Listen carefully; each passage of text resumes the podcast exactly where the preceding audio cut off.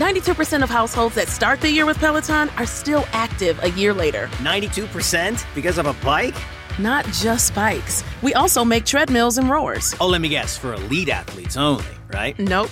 It doesn't matter if you're an avid exerciser or new to working out. Peloton can help you achieve your fitness goals. 92% stick with it. So can you. Try Peloton bikes, tread, or row risk-free with a 30-day home trial. New members only. Not available in remote locations. See additional terms at onepeloton.com slash home dash trial. Ladies and gentlemen, boys and girls, children of all ages, introducing the greatest top 10 show, the movie Mount Rushmore, featuring the one AJ Anthony Jordan, the UK's favourite film critic, Nico Lero, the Silver Screen Dude!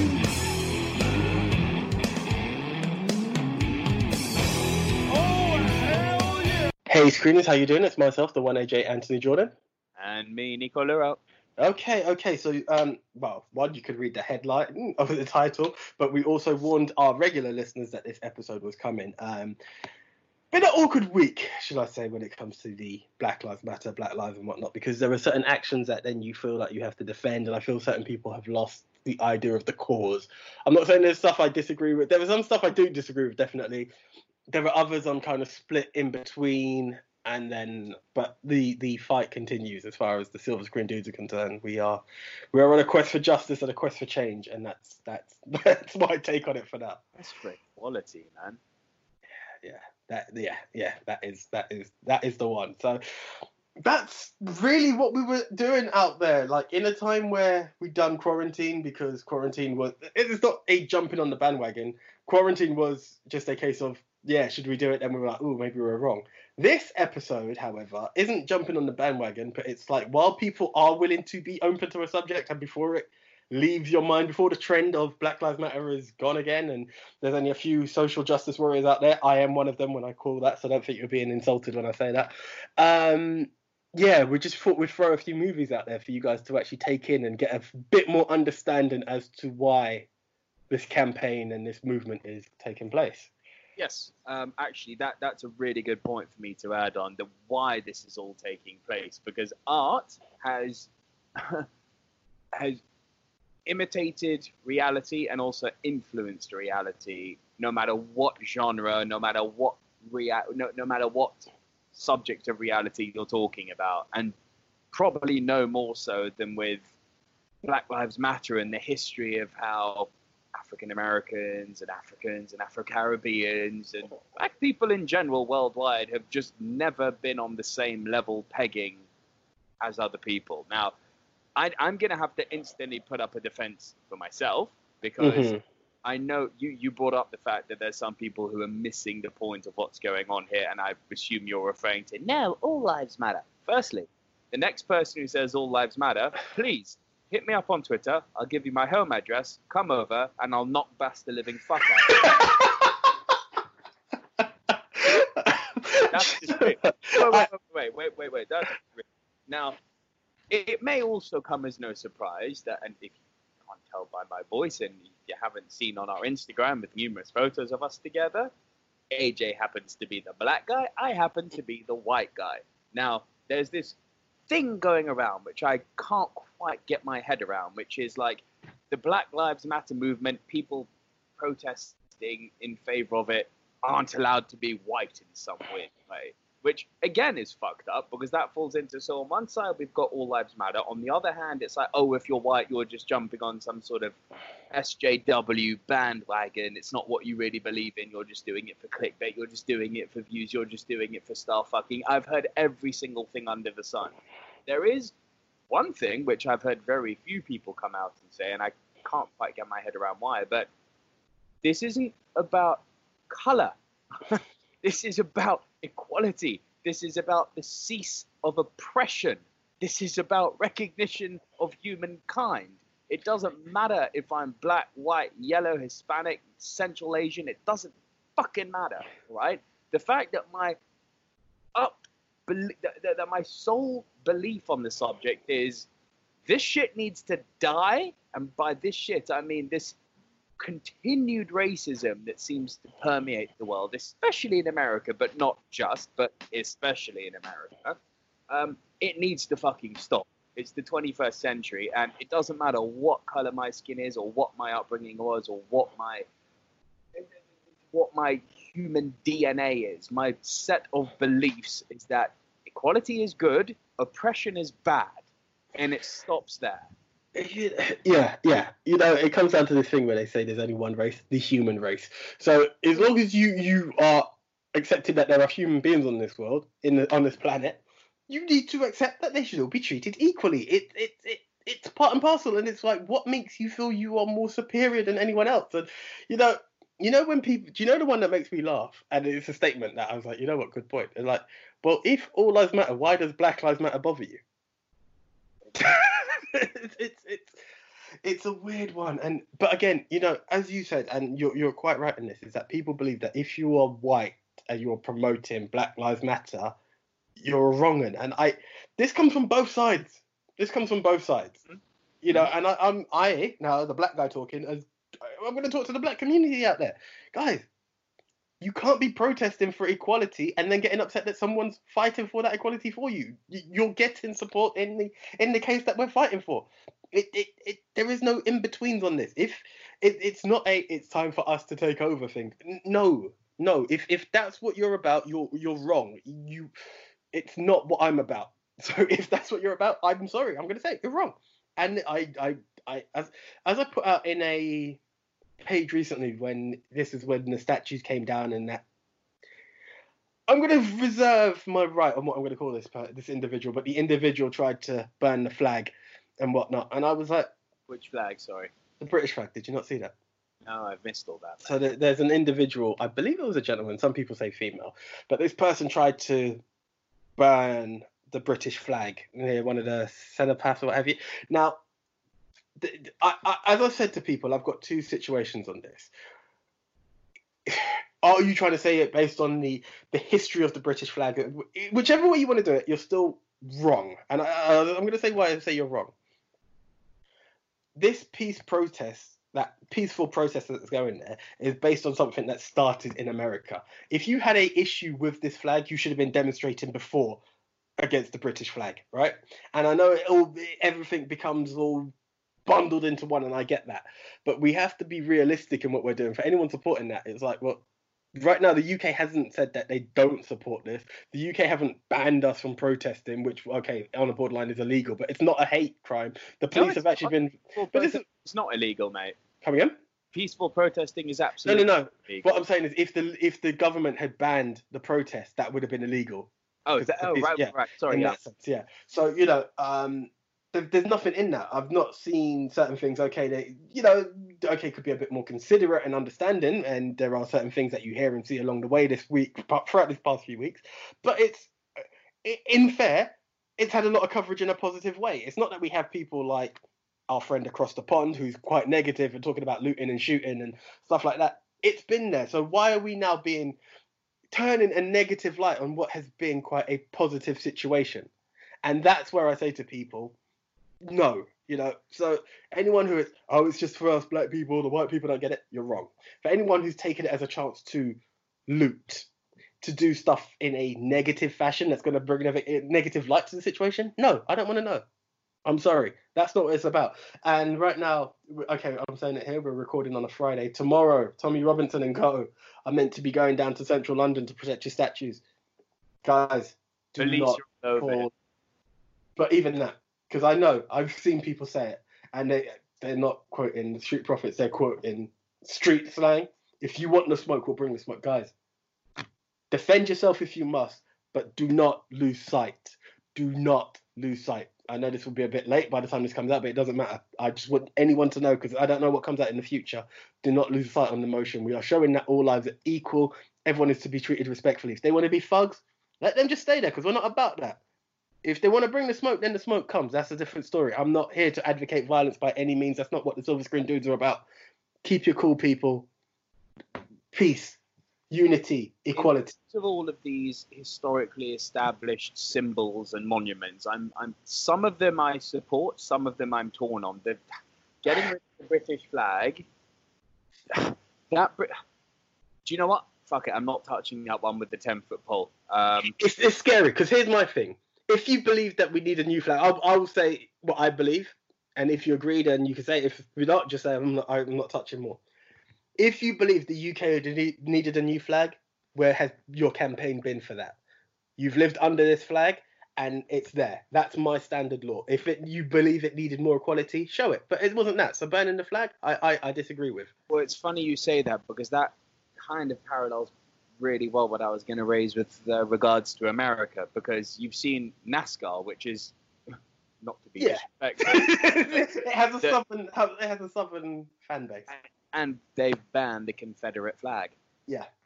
And that type of flag has got no place in the world because that flag literally stood for oppression and slavery.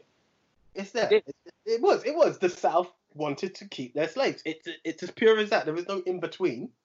That's what that was about. So we can't say much more. The UK flag is is based on the again. It's United Kingdoms. It's shown the unity of these you know these kingdoms. So what, where we're going with that, I don't know. Um, the pulling down of the statues. Ah, I get it. In. America, the statues of people who were Confederates, I do believe you should pull them down. There's a lot of naval bases and army bases which are named after Confederate leaders. I do believe those should be renamed. The Winston Churchill statue, and I'm not going to go against this just because I'm British, but what I will say is that with the Winston Churchill statue, you have to remember that this man did fight against Hitler. It So I was going to bring that as well. you know, this man did stand against racism. Well, as someone said, and I'm going to quote this gentleman on my Facebook, his statement was, okay, Winston Churchill, conservatives have a history of being racist. And I'm not judging you in this, Nick. I know that. I'm, well, we're not talking about legal. There, you know, there was a there was a slogan. Do you know it? You know the one, yeah. hmm If you want an end for a neighbour, vote for Labour. Like these stuff has happened, but the the the other side of it, and uh, you know, you have to go with the lesser of two evils, my enemy's enemy. Hitler would have been in power, and we may not be here to have this conversation. That's where that one comes from. Um, I'm talking more about the statue in Bristol that was pulled down and stuff like that when it comes to the because I, I wouldn't I, I don't get why people would attack a world leader who fought in World War Two. It just to me it's that. If we're going to talk about slave trade, um, I get it. I get it, and I, I understand that there have been campaigns and protests for these to have been taken down before. There is a part of me, and I know uh, I don't even know if I want to touch it because I just feel that the community will be like you said out on this because I no I'm all for it being down and they have to take the yourself. no, no, no. It's that I'm very happy that it's gone down. I by no means admit um, support slavery. I don't support, you know, the murders of mass killings. That and that's why I'm very happy because there's a part of me that says there's and a very small part of me that says I can understand why people are upset because it's like, well, at the time it wasn't illegal. He was doing a legal trade, you know. Who are you referring to here? I, I can't remember the gentleman's name. It's a statue in Bristol of a slave trader that got pulled down. Yeah. Eh, But again, it's like this is where I, I, I get your point, guys. But as someone else said, Jimmy Savile done a load of charitable work. Would you want one of his statues being erected in the world now? Like, there's a lot of wrong as well. So, but you know what? I my my my final conclusion in all of it is, it's made the world stop and think. As you said, there's the negative na- naval bases named after Confederate leaders and statues of people who have done wrong in the world, and now you have to stop and consider because the masses are watching you. Should that still be there? yeah, and this is what's wonderful about the Black Lives Matter movement because it's actually making people have these conversations. And as as you rightfully said before, and I'm gonna I'll give you credit to this, and it was this is actually way before Black Lives Matter. It was with the Das Boot situation. Is that when you look at something from another perspective, you can see the errors that have come along the way. So it's a time of reflection, globally. I would like to say, Peaceful reflection, guys. peaceful reflection. You're not- peaceful. As long as Embrace your inner Mahatma Gandhi on this. You don't need to be violent in order to get your point across. Yeah, and again, just for anyone who believes I'm I was against the statue going down, I am not. Um, just as we always said, wrong is never just clear it doesn't have clear points. So there are hints of right, but there are also huge elements of wrong. it Depends what you're talking about. In the context, in the context of Black Lives Matter, that's right, and in the context of racism, that's just wrong. I mean, yeah, yeah, yeah, yeah, exactly. Yeah. And honestly, if if you are one of these people who thinks who says all lives matter and who doesn't get what we're talking about, this podcast isn't for you.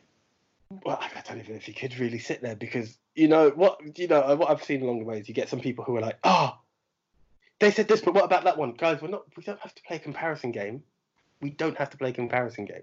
If one has got a one-off situation and a kind of ongoing situation, don't compare the two, please. And as you said, you're talking to a black guy and a white guy who have done very near a landmark amount of episodes together. I'm not going to touch on that yet because that's coming up when it comes up. But like, no, no, no. We're for equality. Anyone, if you're black and you believe it's time, our time to take over from the white guy, unsubscribe, goodbye. And uh, that's the black guy saying it, and I'm sure the white guy's going to say the reverse and agree of if you're white, get lost. Pretty much, and it's not about. It, it, it's not about being a social justice warrior. It's not about you know star fucking, and it's not about you know being politically correct and all that. At the end of the day, this is nothing to do with bipartisan politics or embracing good, embracing the world for what it is now. No, this is just about in its purest sense and down to its core, just doing the right thing for humankind. Yeah. Things just need to stop. Indeed, indeed. Um, for anyone joining for the first time, we are actually more humorous than this. Check any other episode, but we yeah, but you know, it's um, certain things need to be touched on, and that's what we do. And I, again, I credit you and I thank you for being the one who came to me and be like, "Are you okay with us doing a Black Lives episode?" And I was like, "You know what? Well played. Let's do it." So yeah, Right. Well, sha- after, after a nice 15 minutes of giving our own personal opinions on where we stand on this matter, should we crack on and talk some movies? yes, yes, yes, yes. Um, before that, would you like to give the rules? Yes, sir.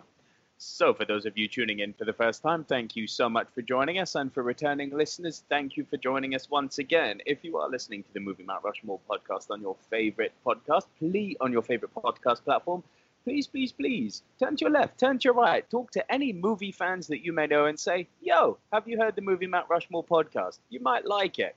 Please let the world Please know that. maintain the two meter distance, though. Please maintain the two meter distance when telling them, though. We have to be Indeed. responsible. And if there is, well, I'm on Android, not iOS, or I'm on iOS, not Android, don't worry, because the Movie Mount Rushmore podcast is available on Apple Podcasts, Spreaker, Spotify, iHeartRadio, Google Podcasts, Castbox, Deezer, Podcast Addict, Podchaser, and now distributing in India on JioSaavn. Yeah, we're in India now. Oh, thank you. Welcome. Welcome. we are inclusive, as you may have heard from the first 15 minutes. I was looking for an episode recently, and I thought, let me just type it quickly instead of going through um, Spotify. I do use other platforms. I'm not promoting one or the other. And I thought, I think I saw like a Polish version or something. It was like an Eastern European, and I was like, hey, I love it. We're everywhere. We're everywhere, man. That's it. We are everywhere. So welcome to India and your new platform. Yes. I love it. JioSaavn, love it. So if you're listening to us on there, welcome, guys, because we're now distributing on JioSaavn. Now that that's all out the way, how does the movie Mount Rushmore work? AJ and I, while we're in lockdown, each assign ourselves a topic. We go our separate ways, we make our individual top 10 lists, and we come back onto Skype and deliver to you, the Silver Screen Dudes, our loyal 20,000 plus fans, our individual top 10s. Oh, yay. This week, I will go first. You will indeed. You will indeed. my bottom three. AJ will then deliver his bottom three. I will deliver my next two. AJ will deliver his next two, and then we will trade one apiece. If at any time while, while we are running off our lists, one person has a movie in a higher position, that person will say, Punt.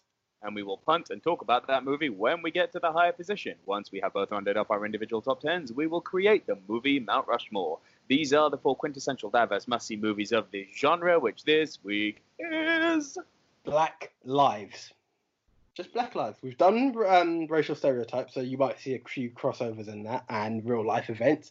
But this is Black Lives. Um, we're not going to say matters. We're just going to show you some of the struggles and fights that have gone on within Black Lives and how it's led to change or the injustices that have been endured in that to just give you further education on what is going on at this current time. Um, yes, over to you, sir. Um, just a small caveat in case you're wondering. Please. I kind of stuck to they are kind of dare I say closer to biopic. Like most of my list is very much impactful on real life, but I do have a few that are based on just fiction as well. Cool. I'm going to go with a little caveat as well before I kick in, because what I've done with my list, you may have done this differently. There are movies about Black lives have been made for a long time, good and bad, and they've all depicted different parts of history, um, which Black lives have permeated, right? Now, Hmm. what I've done is I've focused a lot more, and I'm trying to bring this as close to the current state of affairs as possible. I'm going to try and keep this as closely linked to, you know, police brutality, injustices, what's going on with, with within America specifically, and how that's impacted the rest of the world. I'm going to avoid going down the more older movies, which are about the, you know, the slavery and, you know, putting black men and black women as slaves, because that is bad. We all are aware that this happened. And I say once again, if you're one of the people say, no, slavery was good, leave. Please be gone and do not return. Okay? So what I'm going to do is I'm going to try and make movies which are showing, not excusing, not explaining, just showing how we've come to the point where we are now, be it the backgrounds that some of the Afro-Caribbean, uh, that some of the um, Afro-Caribbeans, that some of the African Americans have to live in, be it the way they're treated by the society around them, be it why certain actions happen, and all of these movies, I think, highlight that really well without ever going into beating you over the head and saying slavery's bad, because I'm coming from a place of yeah, no shit. fair enough. Fair enough. I, to a degree, to a degree, have that. Can I just say though, I think this may have been my hardest one to say. This is my number one. I, I it was very difficult. Really? Mm. Fair enough. Fair enough. I just had this kind of. They all had very strong, powerful messages, and I was like, hmm, okay, da da da da da. But okay, over to you, sir. You're number ten. My number 10 is a movie that a lot of people are going to call me the world's biggest hypocrite for putting on this list because I've disliked it um, in the past, but we're going to build on that because it's not a disliking of the movie, it's what the movie was held up against that put me off. My number 10 is Moonlight. I get it. Okay, Moonlight didn't make it for me, um, but yes. So yeah. here's why. Oh, by the way, just before you did start, did have you got my back this week? um, I'm not sure. Okay, because there's someone who was deleted, and I was just like, please tell me he's got my back. But anyway, continue. Oh, I might. I might. I Cool. might. I think I might. I don't know which one you're referring to, unfortunately. I'm going off of memory here, but I no, no think I've got your back. Um, so why did Moonlight make my list after you know nearly nearly a century of episodes talking about movies with AJ? On many occasions, I've been like, "Fuck Moonlight." All right, there's a context to "fuck Moonlight." The "fuck Moonlight" argument comes when we're holding Moonlight up as a box-ticking Oscar bait movie, which was created for winning an Oscar, weirdly, um, and where I've got a bit of a butthurt white boy thing about I think La La Land should have won because I think La La Land was overall the better film. A lot of people disagree with me, and that's fine. However, where Moonlight is powerful and why it's made the list, because while it definitely has elements of ticking boxes, and look, look, here's a minority, tick. Here's a, a drug addicted mother, tick. Here's um, you know, a story about homosexuality, all rolled into one great medley, and it was like tick, tick, tick. Where Moonlight, although I've always said the third act is weak, where it shows something that's really relevant to Black lives and which, as privileged white people, we do need to recognize. Look at what happens between Act Two and Three. The main character gets into a fight, right? And up until that point, he has not been a bad person. He has not been, he has not had a propensity for violence. He has not had any type of indication that he's going to resort to a life of crime. He's actually been a relatively well-rounded, all but troubled young man, and they show you why he's troubled because of the fact that you know he's got no father figure, because of the fact that the one father figure he had, played by Mahershala Ali, disappeared. The fact that his mother is addicted to crack, the fact that he comes from an impoverished background, And the fact that he's dealing with homo, you know, coming out of the closet, so to speak, he is homosexual, which in that community that he was living in wasn't exactly accepted. Even more so, maybe question mark because of his skin color. But he essentially gets into a, a, an emotionally charged fight with one of his school colleagues. It's not the sort of thing that you would send a motherfucker to jail for. It's like it's a fight. These things happen at school, you know. And I preface this by saying he was not a what you would call a quote unquote bad human being. Look what happens to him when he gets out the prison system. Look at the person he becomes. Well sold, actually. Yeah. As a perfectly normal, emotionally charged human, he went into the prison system and the age he went in versus the age he came out, on that alone, you can say, well, this is another occasion of a black man being given far too long a sentence for a crime that didn't merit that sort of a long sentence. So, in terms of comparing to reality, that's a check. And the fact that he came out not as a studious, all but, you know, a bit insecure young man, he came out as a hardened drug dealer. That wasn't a sign that, oh, he's a black man, therefore he's a drug dealer. It's like, no, the prison system, which he arguably shouldn't even have entered in the first place because it was a fight. Big deal. It wasn't a gangbang. It wasn't, you know, an assault. It wasn't armed robbery. It was a fight between two men. There's yeah. no way that that merits a prison sentence that has him coming out when he's in his early to mid 30s, when he's entering as a teenager. And yeah. look the fucking damage that does. No, for sure. For sure. Well played. Thank you. Enjoy. Yeah, I, I, can't add. I cannot add. Yeah, that makes. He's a Moonlight. That. My number ten. Um, my number nine. Uh, Selma. Okay. Um, Selma was.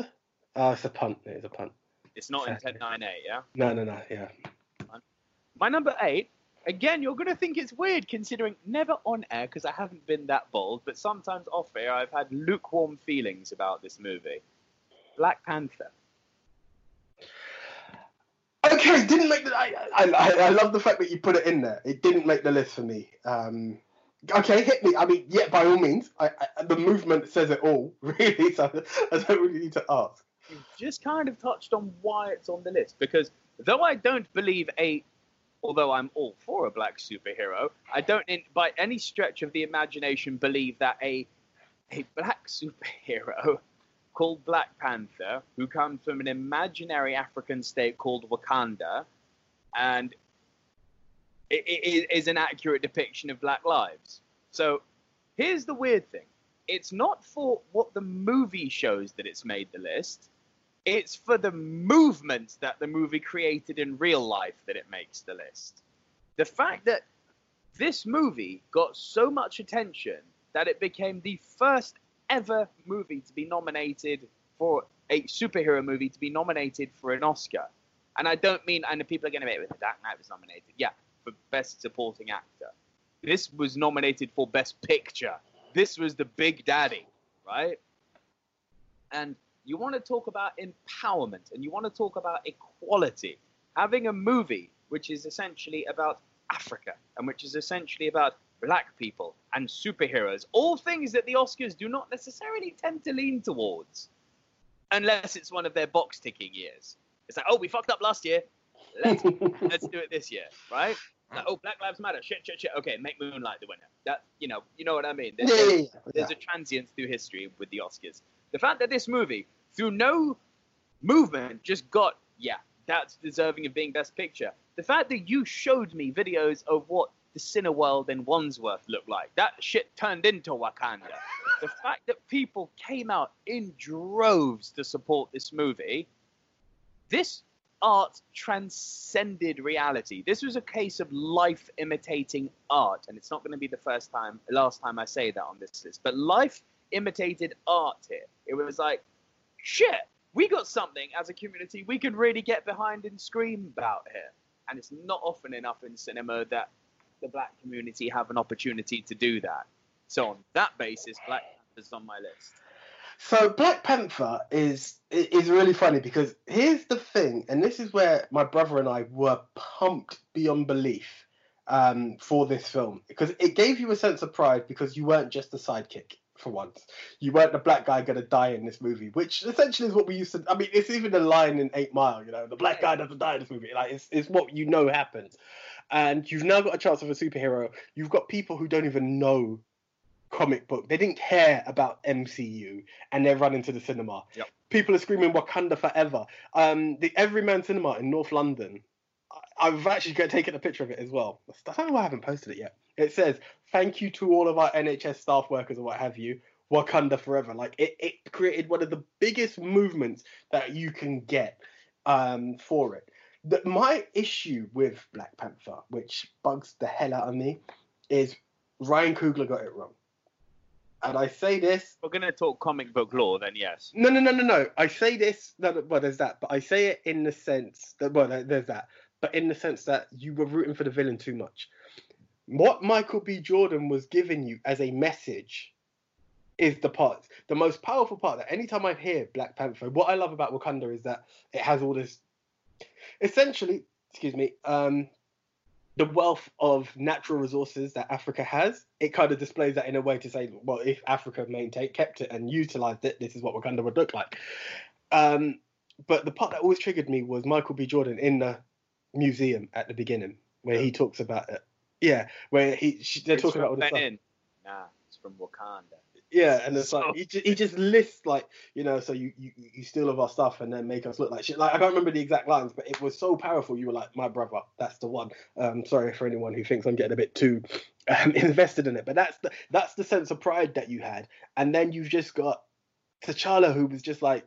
It was it was just the Lion King retold in a different way. He just had he missed Daddy, and um, you know, any other film would have been perfect. It would, but this one you you've created such pride in this, and then you we've always said it. We've always said it that you sympathise with a villain, and that's the mark of a good villain in a film. But this one was way too much that you're leaning into it. That you're like, the, the ethics of the Black Panther just didn't make sense because all the intentions from Killmonger seemed to be what would you call just. Yeah, and it just it, it felt like a weird imbalance that by the time the film finished, you were like, huh, okay.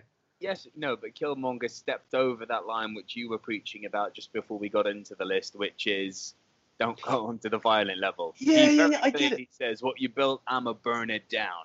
You know, it's like, nope, you lost me. yeah, yeah, yeah. It, but yeah, it's it's that thin, and it was just like no. So, so that's the level. I remember we watched the film as two young black men looking at each other like, it was good, but uh, like you, you still tell people you got to see it, like it's banging, but you're like, then the the comic book side, you're like, yeah, you got it wrong, you know? The comic Uh, book side he got wrong. I maintain, as much as I do like the symbol of Black Panther, I don't think Chadwick Boseman's charismatic enough to carry the role. That's just a personal thing. Do you know? Even when you said that on the list, I was like, really? Maybe they should have booked Jordan as Black Panther. You would have had a different. Yeah. It, again, it's weird, you, but it's true. He just lacks something, and it's like, um, again, this is here we go. Silver screen tangent. It happens. I was watching Bohemian Rhapsody. Showed it to my mum, and I was like, what you have to really see now, more than anything, is the live aid performance of the film versus the actual one, and scene for scene, it's like, oh my god, this is unreal. Incredible. And and what YouTube does is it just loads other stuff. So now that we're playing this comparison game, it done James Brown, the James Brown movie. I think it's called Get On Up, and Chadwick Boseman was James Brown in this movie. I don't even know if you've heard of it or anything. I know he played James. yeah. Yeah. And watching it just didn't have the energy and the charisma you needed. It, it put me off watching the film. You know, like to, to hear it for James Brown movie, I was like, my God, let me watch. And I was like, "Ugh, you just don't have it. So when you say he lacks the charisma, Play live. come again? You know, I saw James Brown play live before he Oh. died. Mate, Party Park in 2006 with the Red Hot Chili Peppers headlining. Dig this: James Brown was the opening act for the Red Hot Chili Peppers. Mad. But now I heard him play. You know, get on up, get on the scene, all of that. Wow, that's good. He's brilliant live. Yeah, yeah, yeah. No, energy, energy, so much energy, and that's what's needed in playing that. And you know, I think you may have hit the nail on the head. It you, you kind of need that Chadwick. We're, we're missing that from you. That extra bit of charisma to sell. You know, when especially when you are the equivalent, for better or worse, of Iron Man. You should have that Robert Downey Jr. type. You should be able to challenge him in terms of charisma on screen, and it was very secondary, if you would. You know, you were Africa's answer to Iron Man. But anyway, I'm not going to go into comic book lore. Um, yes, no, well played, well played. I You get, I like you get that. my reasons for putting it I on. do, I do indeed. Okay, You're number These- 10, sir. my number ten and number nine, I have a feeling may actually be punts. Number ten, The Hate You Give. Uh, yeah, pun. Okay, number nine, Straight Outta Compton. Pun. Okay, thought so. Okay, number eight. This is one of my favourites. Um, Hidden Figures. Pun. Okay, over to you. Uh, my number seven might be a pun too, weirdly. Fences. No, didn't bring it up actually. No, no. Oh shit! What have you not No. seen it? No, that is part of it. to be fair, but um, yeah, no, yeah. Um, I remember you telling me about it. No, no, no. I remember you telling me about it. As I said, mine because they're quite biopic. They're more on movements. They are actually social movements, which I suppose will differ from yours. Um, yeah, yeah. No, go. You, you spoke about this before, and I am invested in this film. Fences is incredible. It star- I mean, it stars my man Denzel. yeah, yeah, yeah, yeah, yeah. man. Um, sorry, Becky. This is the man. Yeah, yeah, yeah. uh, Denzel in not. It's weird because when I picture Denzel, I picture to quote another black man from Pulp Fiction. I picture a bad motherfucker. You know? yeah. Denzel plays a role where he's very vulnerable and very angry at the world in this because it's, and this I think and people are going to say oh it's a stereotype of the working class black man and to that I say you know stereotypes exist for a reason yeah.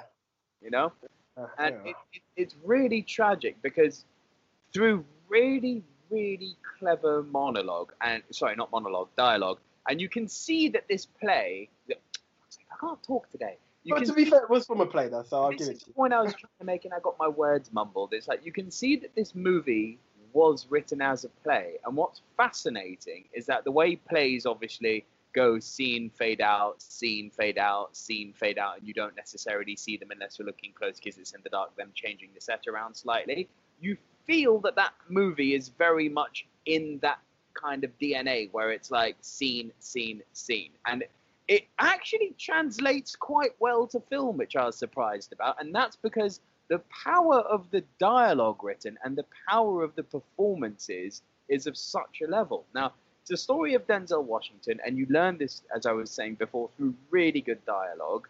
Um, that he was, you know, he was on the precipice of becoming an all-star baseball player, and because reasons, he didn't. Right? You can read you can read between the lines. It was some would say it's because he was black and wasn't given the same opportunity. Some would say it's because he wasn't training hard enough. Some would say it's because he got his missus pregnant. You know, there's an it was un, It could be a cocktail of the.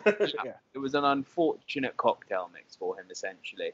And then you've got his son coming in, who happens to be on the precipice, like him, of making it as a sportsman.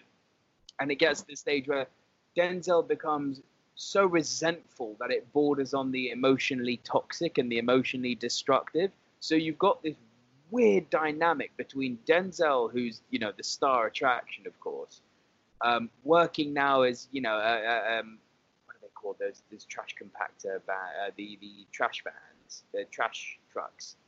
Do you know Dustman? Uh, yeah, I was gonna say. Yeah, he's working, garbage collector. he's working on one of the garbage trucks, unfortunately. So I mean, it's what you would call the worst type of fall from what was nearly grace.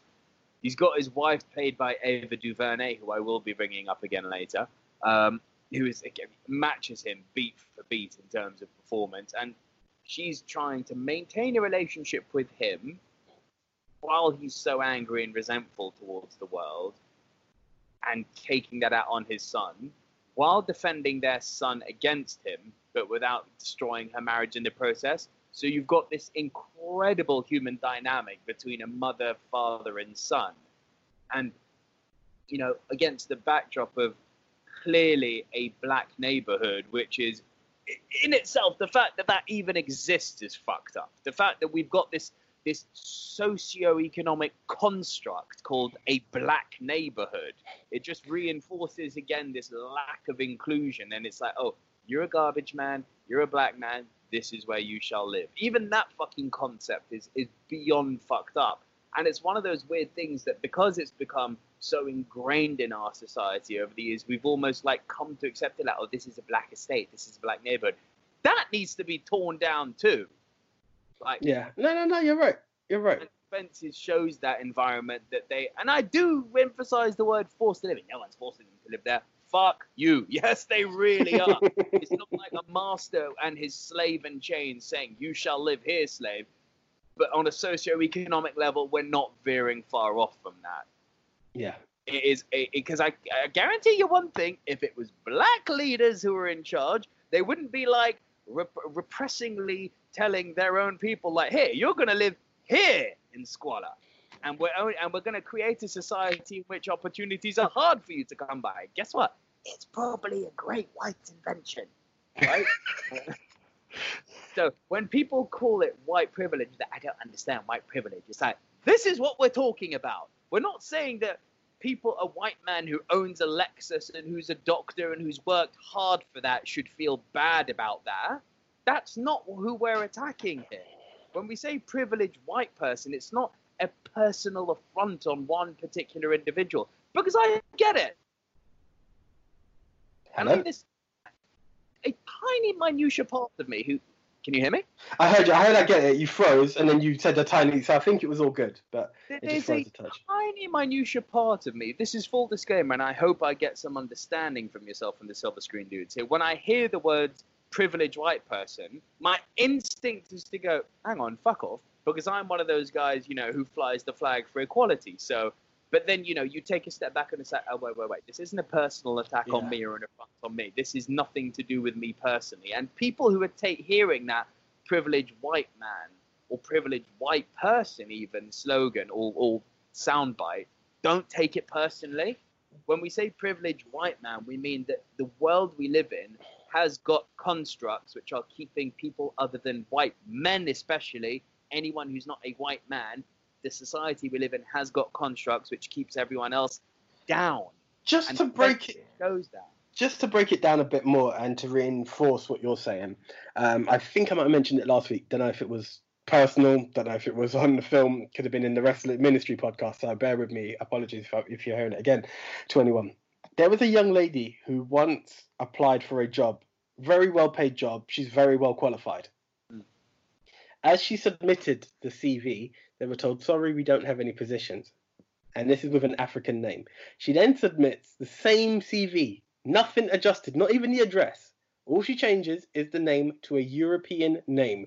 Call it Jane Smith or anything along that line. She's called in for an interview. Now that slight prejudice that occurred there, and it may not even be racial, it's just we you know sometimes we have to be honest. It's the way you think of how this person will integrate within the team. It could be something as minute as that. You're thinking, well, and, and again, it's, not a racial thing. It, it tinges on it, but it's not that you're a racist. You know, you just think, well, the one African, I don't know how that we're going to fit in the team. You could be diverse. And you know, either way, I'm not here to judge what it is, but that situation there gives you the touch of what a white privilege is. Just by your name, you are more likely to go through the door. Just just a certain situation of a general we all have and i always say it we all have this slight hint of racial stereotype um you you know black man walks into the lift you clutch your purse a bit tighter Eh, I mean, you don't have race Bro, it's, it's real. It's It- fucking real. And it, it's not just white people who react that way. Black people react that way on Black some people- people listen. too. okay you, you know where i'm going to go with this as the ultimate side chris rock Yeah. it's the media it's the media ain't the media. when I go to the ATM machine, I ain't looking for the media. I'm looking for ends. And he broke it down that there was the black, the difference between black people and ends. And that, you know, I'm not going to say I, yeah, you know where I'm going with this, and it's because of those stereotypes. We we have those stereotypes, and the sad thing is, is that it's give a dog a bad name, and it will do that. And certain people believe they will live up to that hype. We don't need to do that, guys.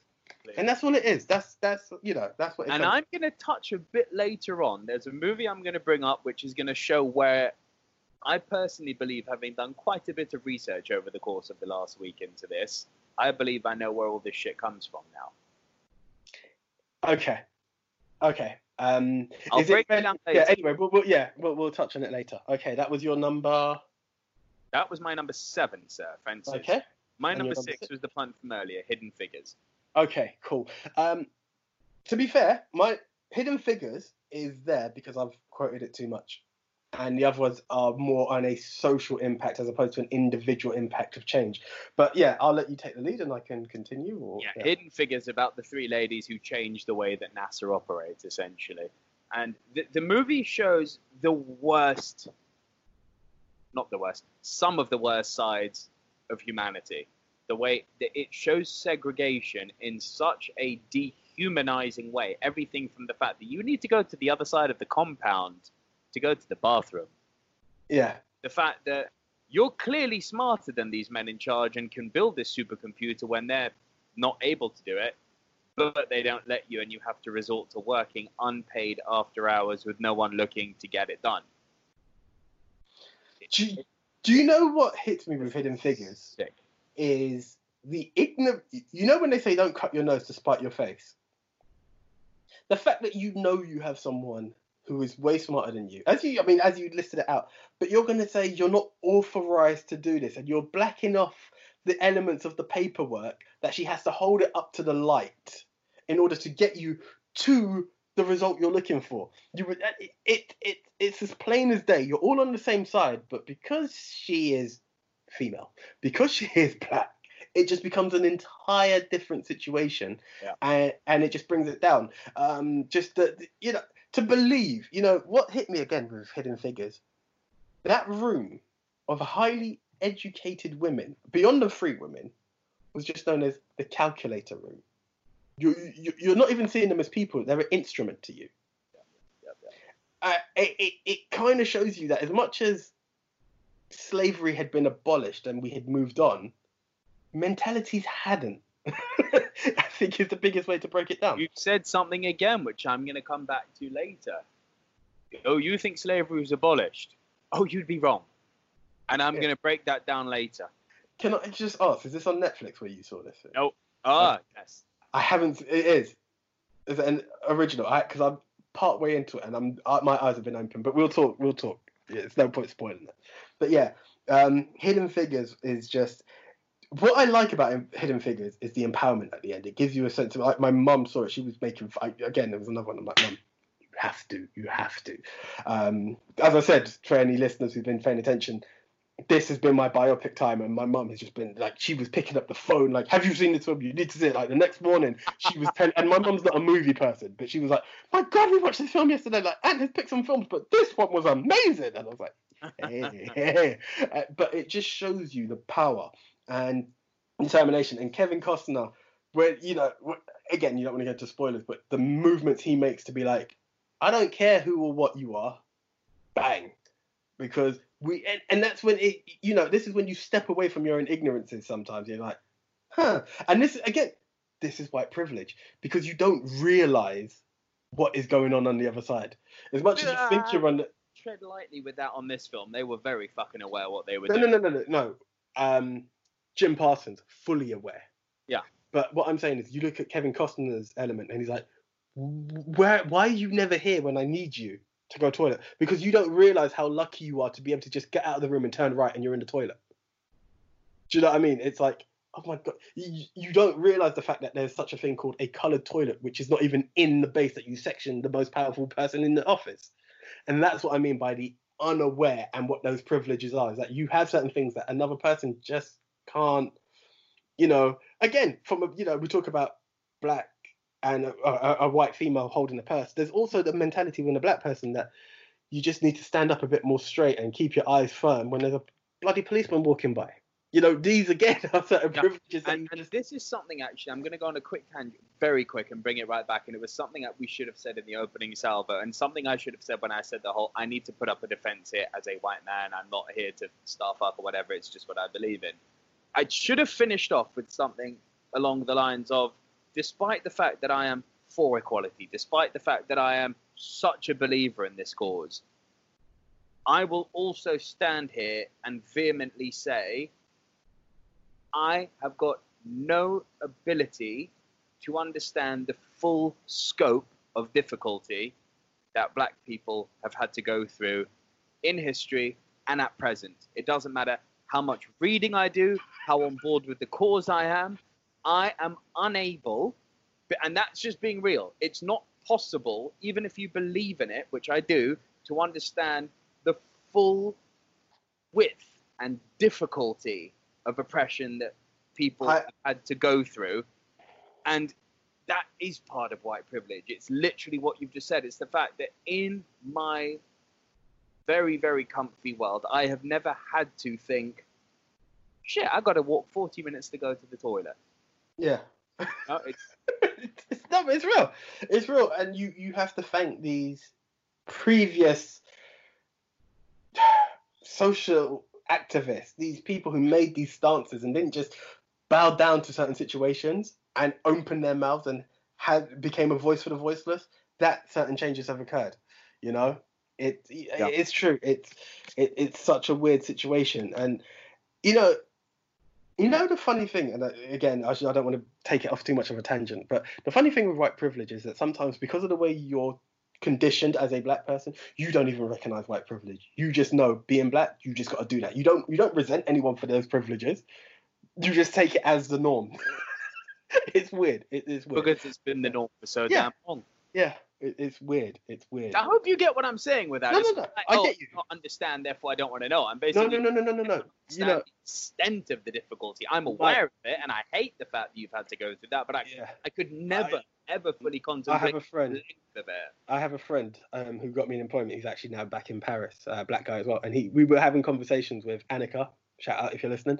Um, he was saying that you can listen, you can sympathize, but you'll never understand because it, there's a certain. It's weird because there's a part of me that wonders if it's part of our, dare I say, culture. It's so ingrained in us that even if equality comes tomorrow, I don't know if that would not be taught because experience just has it on a way that is part of your principle and part of your teachings. You know, it's it's it's weird and it's sad at the same time. Yeah. Yeah. So that Yeah. was my number six, then, mate. Uh, okay, that was your that was your number number six. My number seven is the other punt, Selma. Um, Selma's a weird one because Selma could have been a lot higher because I really wanted to portray what Martin Luther King was about. Yes. Selma has issues on the fact that it kind of twisted history in certain parts. That you there are certain acknowledgements which could have been there. It also I would have liked to have seen a bit earlier in Martin Luther King. Yep. Hence, I had a dream. Um, it's it's all about the right to vote. Even again, this comes back to that situation of certain changes had happened legally. They're there. Stereotype or on a personal issue, you can still change the law. You can still make it difficult for someone to vote, even though they have the right to vote. And that is what Selma's about. Another thing that I don't know, I just want to bring this up. If I don't know if you knew, do you know certain speeches from that were altered because Martin Luther King's speeches are actually copywritten and his family had them again? So once I'd done my research while checking this, I just felt like I was denied history. So as much as you're showing me the Yeah. situation and the the change of it, had I given been given, and don't get me wrong, all biopics and true to life stories have a twist. Be it Bohemian Rhapsody, be it Hidden Figures, be it any of these films, Yeah. it twists. Bit Cool running for God's sakes, you know, like it twists history. Yeah. I felt like I was denied the truth of the active, the, the, the civil rights action that took place at that time, and that's why it's so low for me.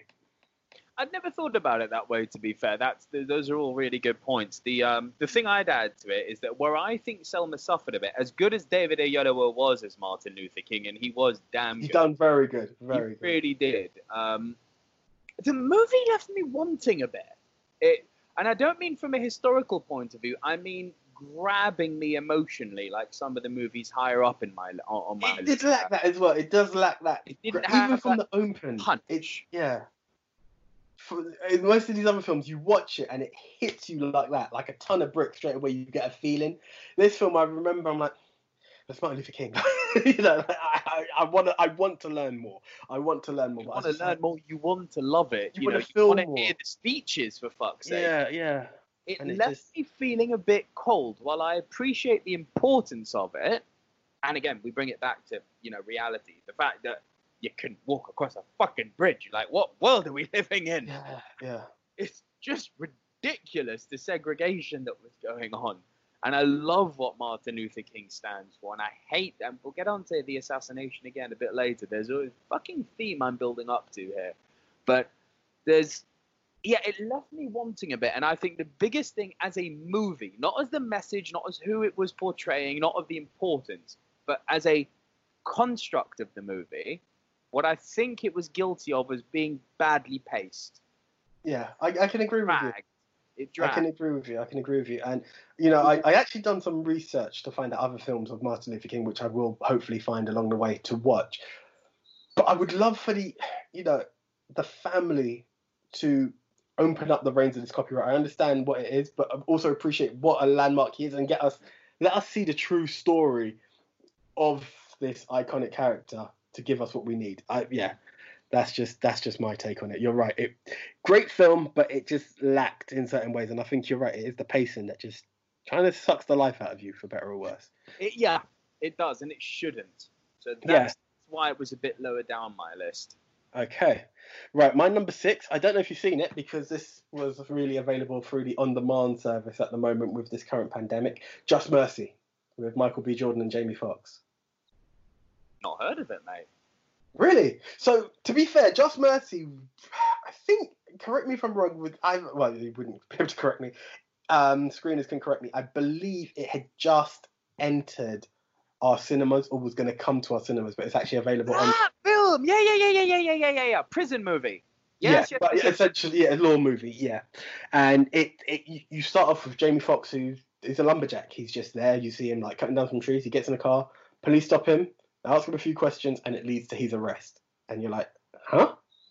And he's now being arrested for the murder of a girl. And you're like, whoa, whoa, whoa. what- You know he's innocent. You know he's innocent. There's not even a, oh, he was in that area. And with that, on the other side of the film, once you see that part, you see Michael B. Jordan, who's just qualified from Harvard, and he's moving down south. He actually takes a visit down south, and he's talking to a a, a, a young black man who's in detention as well.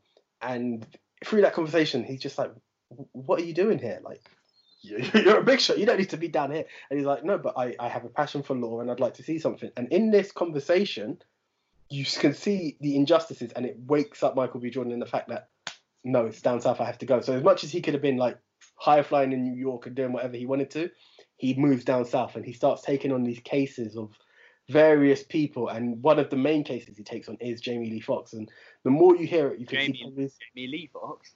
What did I say? J- Jamie Foxx? Did I get Jamie? I've got Jamie Lee Curtis on the brain. Yeah, Jamie Foxx I honestly understand.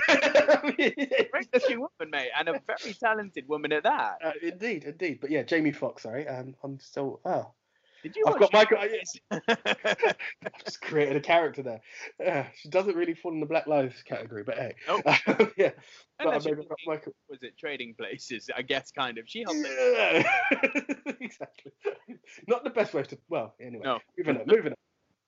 But um, yeah, and it's this whole case, and the more Michael B. Jordan investigates, the more he can see the corruption, the way people are coerced because they don't want any trouble. People learn to keep quiet or say stuff that haven't been said, and the story just keeps unraveling to a point that, as much as all the evidence is there, based on the area, dare I say, and the prejudice, and this is in the 80s, people. This guy was going to get sentenced to death in 1987, right? This is to tell you how close it was. Some younger viewers are going to be like, that's ages ago. We were 80s kids, all right? So it's not that far away. And the guy's still found guilty, despite all the evidence showing different. And then it's a campaign that has to be brought up by going on to like your 60 minutes and all of this.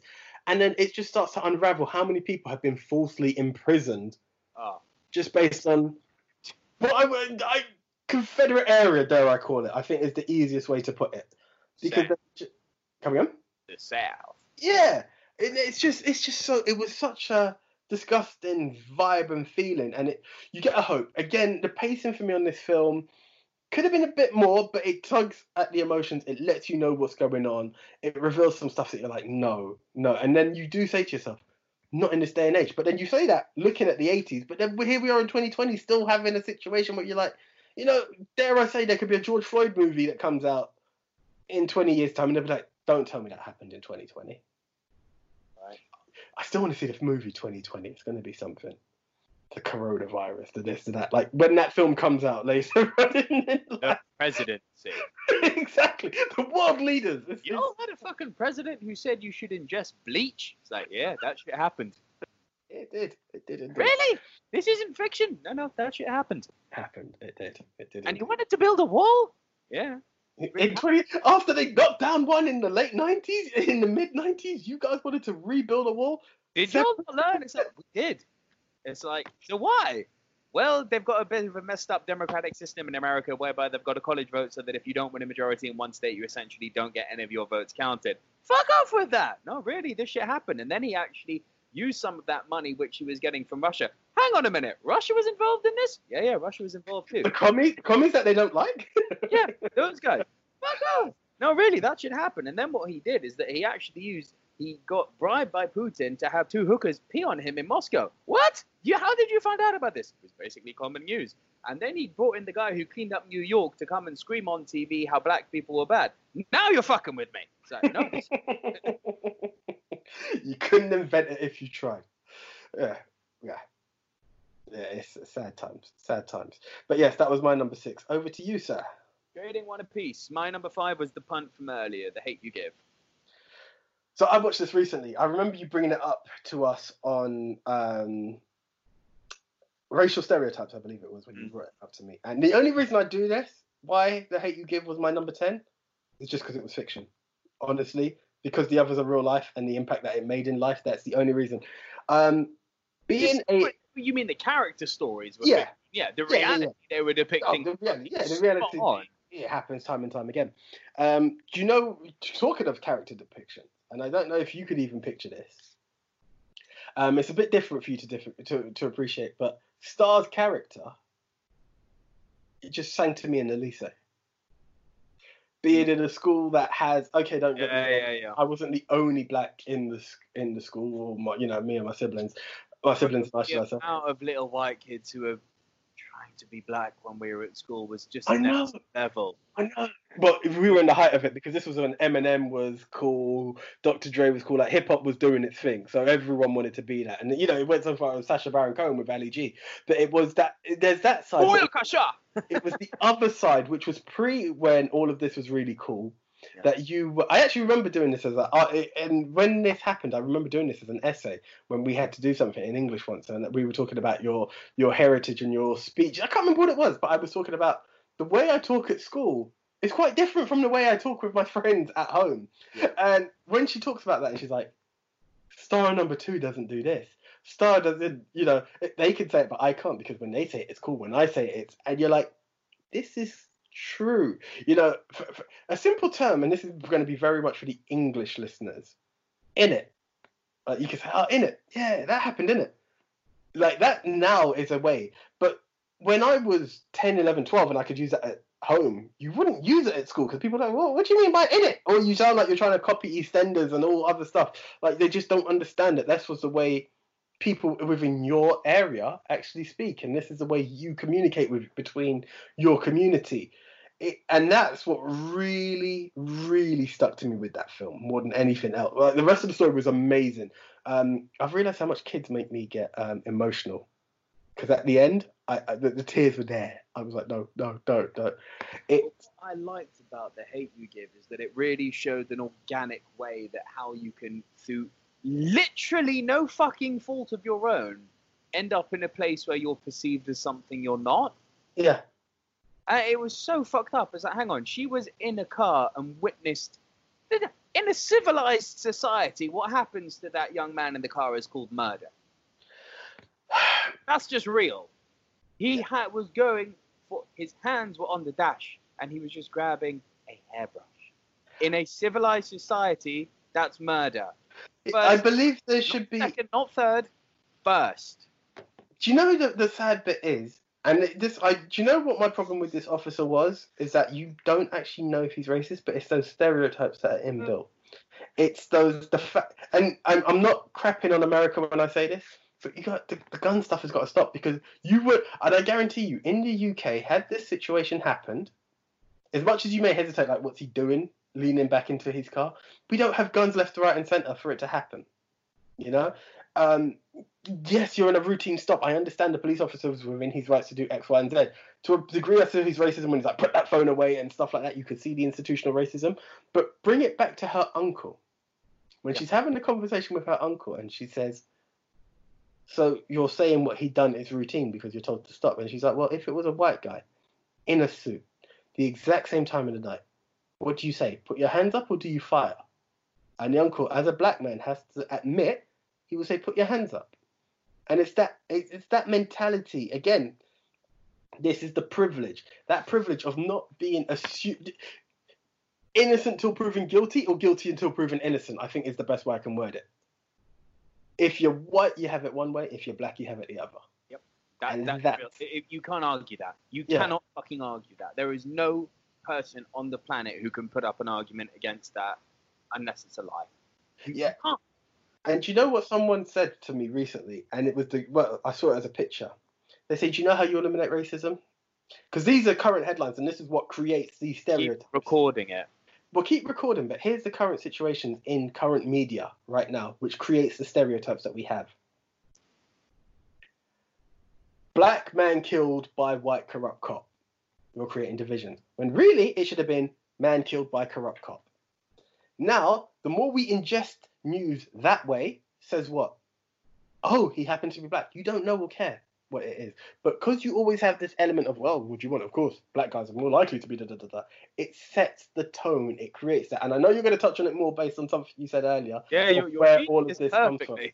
You know, and that it's it's sad. It is so sad how it goes. That even for us, and I say us as the black community, you can you have all the right intentions in the world. You know what happened in the Hate You Give reminded me of the other. Film. I don't know if you're going to mention it, but you know the other film that gets me highly emotional that America hates and we love. Mhm. I don't. Is it on your list? No. Crash. You know, it's the same element. It's just that misjudgment that the guy's going to show him that look, we have the same statue. The policeman reacts in a way because it's like, you know what? He's black. He has to be pulling out a gun. Two situations that prove it never happened. Yeah, and Yeah. the fact that this girl goes from a place where she's in a really, really good public school, she she has to, if you'll pardon the expression, white it up a bit while her girlfriends black it up, Yeah. and she has to just swallow that and be like, hey, it doesn't ultimately do me any harm. Up to the point where she's pulling a hairbrush on her friend as a as a this is the shit I deal with, and look at how you're reacting. Well, yeah, exactly. Look at the situation of what happened, why my friend died. Now, what are you saying? Yeah. to the point where she's at the rallies, to the point of the fucking little brother, the kid pulling a gun. Bro, I was frozen. Family. It's like I was frozen at that point. I was frozen. Um, but again, you know, when it comes back to that, the friend who she pulled the hairbrush out onto, or former friend, dare I say, it's this is the trend where people are like, oh, Black Lives Matter when it's hip and trendy. Now that it's the other way, it's like, well, I get it. And, uh, you know, oh, what do you blame the cop for? He was just doing his job. And it's like, but hold on, you were just saying that this guy's life matters. Now you're, looking, you know, you can swing back into a privileged review and be like, well, this is it. You can't be two sides on this. You could be torn, don't get me wrong. I understand because a man is doing his job. But it's the mentality that he had while doing his job is the issue. And these are the men, you know, it's the stereotypes we all have. I don't care. It, it's, it's real. And that's what the hate you give really highlights. And it's nice that they spelt it T H U G. The way, the same way Tupac created the hate you you give is what the way they represented it as well. So nice, nice nod to good old Pac. Mr. Shakur. You're number five. My number five, the Tuskegee Airmen. This isn't Red Tails. It's not Red Tails. I remember seeing this years ago as a kid with my dad. Um, it has Cuba Gooding Jr. and um, the kid from The Cosby Show, Laurence Fishburne, and a young Mekhi Phifer, actually. Oh shit. Yeah, um, and it basically just shows you the Tuskegee Airmen as cadets training and being segregated. You know, the, the whole segregation that keeps going on. The fact that people want to send them up in the air for defences, but there was also the the hear this one, and I don't know if I haven't seen Red Tail, so I can't comment if Red Tail showed it as well. Does the black man have the capabilities to be able to control such machinery? The mental capabilities, and you're like, guys, what? what? And it's a matter of you know a, a the, the the trauma they had to go through when witnessing one of their friends die in a train crash through simulation and practicing something, and the you know with the stereotypes that are being portrayed by your white counterparts, as well as witnessing that that you know, are you good enough and overcoming it? And essentially, as it's been proven time and time again, that they were pretty good airmen who could take down the enemy very well. So it's that whole evolution that needs to be there. As I said, I haven't seen Red Tails as much as I was at the premiere and had the chance to meet Cuba Gooding Jr. there. This was my first witnessing of. I have to say, actually, it was my first witnessing on film to show the the separations and the stereotypes and the misconceptions people had, and something that was quite empowering to see. Well, see, like my dad was like, keep watching this film, and he's like, yeah, they, they didn't think black guys were good enough, but they were the ones who took down the enemy and protected these guys to get to where they have to get to, and that always stuck with me. So that's why Tuskegee Airmen definitely had a a, a, a, a solid ranking from me. Fair. Yeah, it was a made-for-TV movie actually, but really, really well put together. Good. My, oh, I think I've just figured out what you meant by "Have I got your back?" You didn't, Cuba Gooding Jr. Yeah, no. I was gonna play the game of I'm allowed to put it on the list, but I can't Rushmore it. But yes, so Men of Honor, guys, is another one that shows what it's like to be a black person. While we're on the subject of Cuba Gooding Jr. and Army, just trying to get appreciated and done for your work. Robert Down, ah, Robert Downey, Robert De Niro, and Cuba Gooding Jr. put on a hell of a performance in this. It's deleted from me, so I won't go more into that. But that's another one to show you what um, fights go on along the way for Yeah. between black people and white people along the way. My number four is one we both love, and some people might scream and say it's a sports movie. It's not about black lives. I'm gonna make this shit real. My number four is Coach Carter. Banging, banging. Um, honourable again. These are very honourable. What happens to me with Coach Carter is, as much as it's Black Lives, it's also social environment. Okay, call it the token Latino and the token white guy, and I don't want to call Little it. bit, little bit, yeah. but you know, it, it is what it is in that situation. But yeah, no, take it away. Great film. So I preface this whole list with saying I'm gonna sometimes reach, sometimes not reach, but I'm gonna draw parallels with how the movies that I've picked are somehow systemic and representative of what is going on now with Black Lives Matter, with George Floyd, and with every fucking thing that's led up to it. There is a line in Coach Carter, played by Samuel L. Jackson, where he's having an argument with the uh, with the principal, and she says to him, half the boys in this school are not going to be alive next year. The other half, only a small percent, will actually make it to college. Basketball is all they have. And his belief is that these boys should be focusing on their studies. And this is once again an institutional white man construct of black people are good at sport, and that is how they're going to make it in life.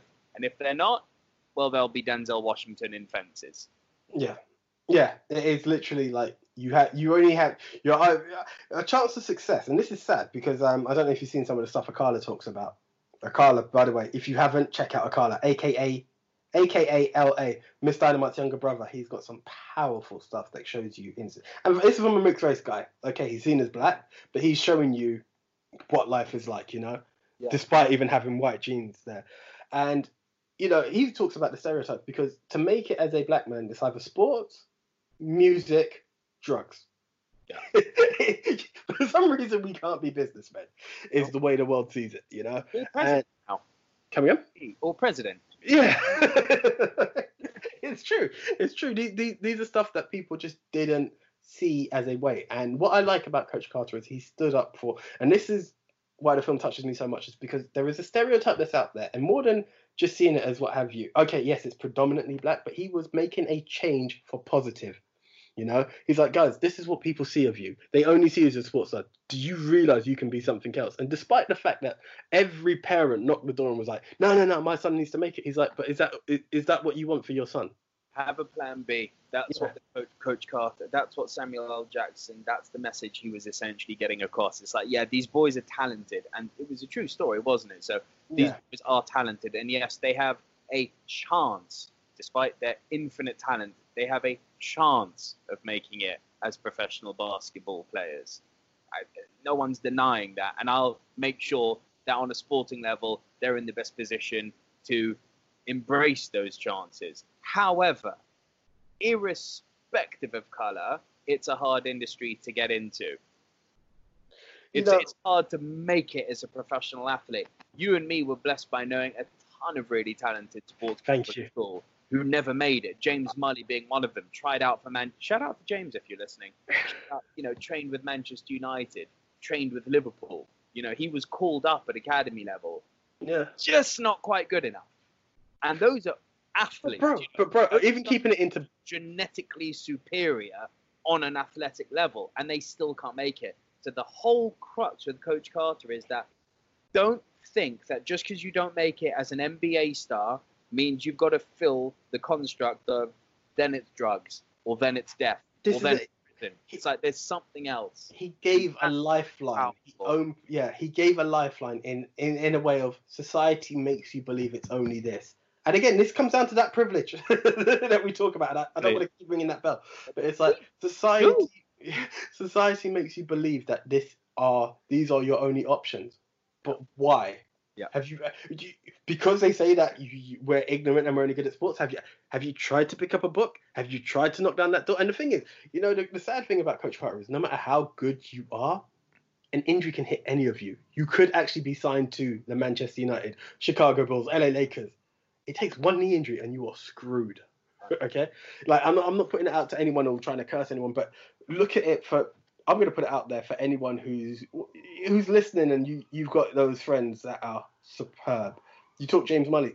Just look at the amount of guys we used to see and play b-ball with, or just watch the matches. Okay, we don't have the college basketball like the states do, but we would look at these guys and be like, they are amazing. That you know, I, I completely believe we had some guys in our school, despite the fact that basketball's not what you would call a national sport. I believe that we had some, not many, but we had a handful gold. Yeah, enough to do college level. Not pro. have. I don't think we had any guys. But but this is but again this this, this just shows it to everyone who believes that that's the dream. Yeah, if you do, I we, we're doing a podcast and we're going up to twenty thousand people. Live your dream, people. I'm not knocking anyone from living your dream, but you know what? Both silver screen dudes have another job. We have nine to fives. We're very thankful for a furlough at the moment, but we have we have jobs. it's the way life is because you know what? Certain things don't always go your way, and you need to do it. So guys, be the master on the pitch but pick up a book at the same time. And that's what Coach Carter is all about. And that's why I love that film to bits. Yeah. Don't put all your eggs in one basket, and then if it doesn't work out, resort to the construct of well, you're black, therefore you've What the world expects of you. or a drug dealer. It's like no, no, no, no. No, 100%. Love it. No, thank you for putting it on. It's there. Your number four. Okay, my number four. I brought this up before. One of two times we'll be seeing our friend, well, twice on my side. You brought him up already, Denzel Washington. I brought up this film, Cry Freedom, the story of um, Stephen Biko in South Africa, apartheid. I haven't seen it. Bro, do you know what? I, I started watching it again, and it's such a touching movement because, as I said, I'm sure you can guess the other film. In this one, he is just a man of peace. Um, it talks about the likes of Nelson Mandela and these other gentlemen who have been fighting the cause of apartheid while they're in prison. And Stephen Biko, um, I didn't mention it the last time. He was so. They don't explain why, to be honest, but he was punished for he the way he talks and he was so influential that the government wouldn't allow him to have more than one person present. If he had two people around him, he was a lawbreaker because of the way his messages were passed on. And it's so the message is of peace, and they're always like, um, you know, he's like again messages where people misunderstand stuff.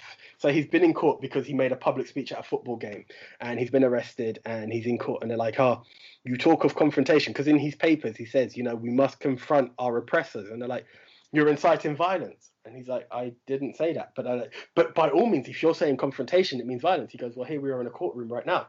We're in confrontation. I don't witness any violence. It, it's those levels of education that are powered throughout the film. To be fair, it's up in, it's halfway in the film because it's two hours and a half, and I think it's around an hour twenty-five something. He is actually killed, and then it's on Kevin Kline to carry the torch to seek the defense and the justice for. Spoiler, Jay. No, no, no, no, Putting it out there. no, no, no. I'm just letting you know. Stephen, warning. if, if you if you don't know your history that Stephen Biko died, I'm just saying that the film continues past that. Don't expect it to be the whole life of Stephen Biko. Right. It, yeah, he, it's true life. I'm not really spoiling like too much, but it's the power and the impact. And Kevin Kline, the reason he's actually brought into this is he's a journalist who doesn't necessarily agree with white the white supremacy argument, but when the black people are also having a go at him because he also attacks black, and they're like, well, which side are you on? He's like, just because I'm against white authority doesn't mean I'm pro black authority. I'm for equality. And it's from that that he has that understanding. And it's that journey of friendship between the two of them that just shows you how bad apartheid was in South Africa, down to the fact that the police would go once Kevin Kline went to seek help from a minister, that minister actually sent police down to you know, check Biko's house, destroy the community centers that they were working on. You actually, it, it's so twisted and how um, corrupt government and police can be in that time against the, the opposition. It's unreal and unfair. And again, it shows you that stereo class because it shows, again, going back to what you're saying is, Steve Biko mentions, we understand what it's like to live in your world. You claim to know yours because you have a black cleaner, but when was the last time you were in, as you could, a black town? You know, how did they live? And it's those parts that made Kevin Kline open his eye a bit more as to, hmm, so maybe I am privileged. As much as I don't have the world, I don't have Buckingham Palace. Yeah. I have it easier than that guy, just based on color. Really strong film. Really strong film worth watching. Nice, man. Cool. Your number three, sir.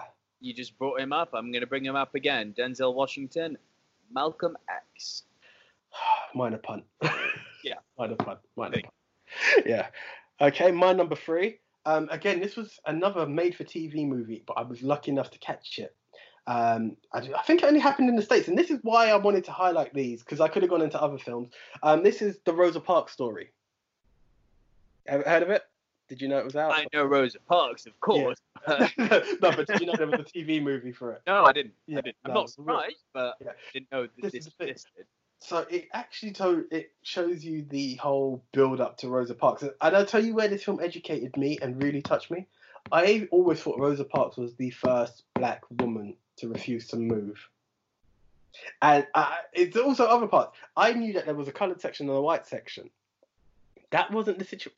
I know it, it sounds so unreal, doesn't it? People argue that there are social constructs to keep people repressed. It's like just because they're not as obvious as they used to be, like with a black and white section in a bus and In with a no blacks cafe. Yeah. Huh? Yeah. It's like constructs are still there. They've just become more subtle. Bro, do you know what this film showed me um, about racism and how bad it was back then? And, and again, this is once slavery and everything has been abolished and we're in an equal society. A black and white fountain, the coloured fountain and the white fountain. And Bro, you can go deeper with this. Think about things at home. Something that just came to mind. You know, we've got this great thing that the world loves called gentrification, right? Look where gentrification happens. yeah, What's commonly known as black neighborhoods. yeah, yeah. I don't care who you are. I don't care if you're the toughest white motherfucker Steven Seagal lookalike bitch on the planet. 50 years ago, you weren't walking through Brixton. It wasn't happening. It I wasn't. don't give a fuck. It's, it's as real as it goes. It's as real as it gets. It was that town. Don't go there. It's not worth trust. As a black man, I was scared to go to Brixton. Like you know, you're at home, but you're like, "Uh, I know who's around. But and this is the problem. But you know, the, some of the sad things that and Rosa Parks was actually involved in helping create the story. So some of this is very true to life. You know, when she was a kid, the certain situations of I wonder if the water tastes sweeter. That's the questions her and her friends were saying. So what they done is they actually swapped the signs around to take, and they taste it, and it, actually tastes worse. Like I don't get it, but this is just mental because it's it's from the same tap. It's there, and then you just see the ignorances. Bittersweet. Yeah, you know, um, you know, again, spoilers, but it's very early in the film. The white guy then goes to what was the black tap, and he drinks it. Doesn't even realize, and so like, but why are they being like this? They don't even know the difference. And then you see the ignorance of he puts his dog to drink from the black tap, you know, and it's like, oh, it's stuff like, and it's all these little parts that happen. And what I always, what really opened my eyes in this film is I thought Rosa Parks sat in the front in a white section of the bus and refused to move. It wasn't even that. She was in the black section, and the term was if the seats are packed in the white section, you can tell a black person to move from the coloured section to get up. Like they sat on the roof of a bus, Get up. Yeah, she just Yeah. didn't get up. and I was like, what? The? And it, you know, I knew she didn't get up, but I didn't realize she was in the coloured section, bro. I was like, huh? I, and this is my ignorance, and I put my hands up to it, and I was like, this is this is wrong. This is wrong, and it just shows you the campaigning and the and it, it, what it shows you as well is what a civil protest can do. Because the result of it was just don't use their buses. It nearly crippled the bus system. and that shows you that, guys, it doesn't have to be violent to make a stance and a change. It was really heartwarming and touching that I was like, yeah, yeah, really powerful film. And the Rosa Parks story, definite one to catch. Yeah. Yeah. Okay, sir. You're number two. This film made me go through such a fucking string of emotions in the last few like few days. I it I'm not gonna lie, it made me I didn't know this was possible. It made me cry, literal physical tears coming out of me with anger. I I didn't know that the human body was capable of that.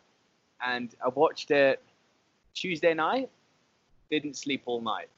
It, it oh. upset me to that degree. And it's real. And it's a documentary.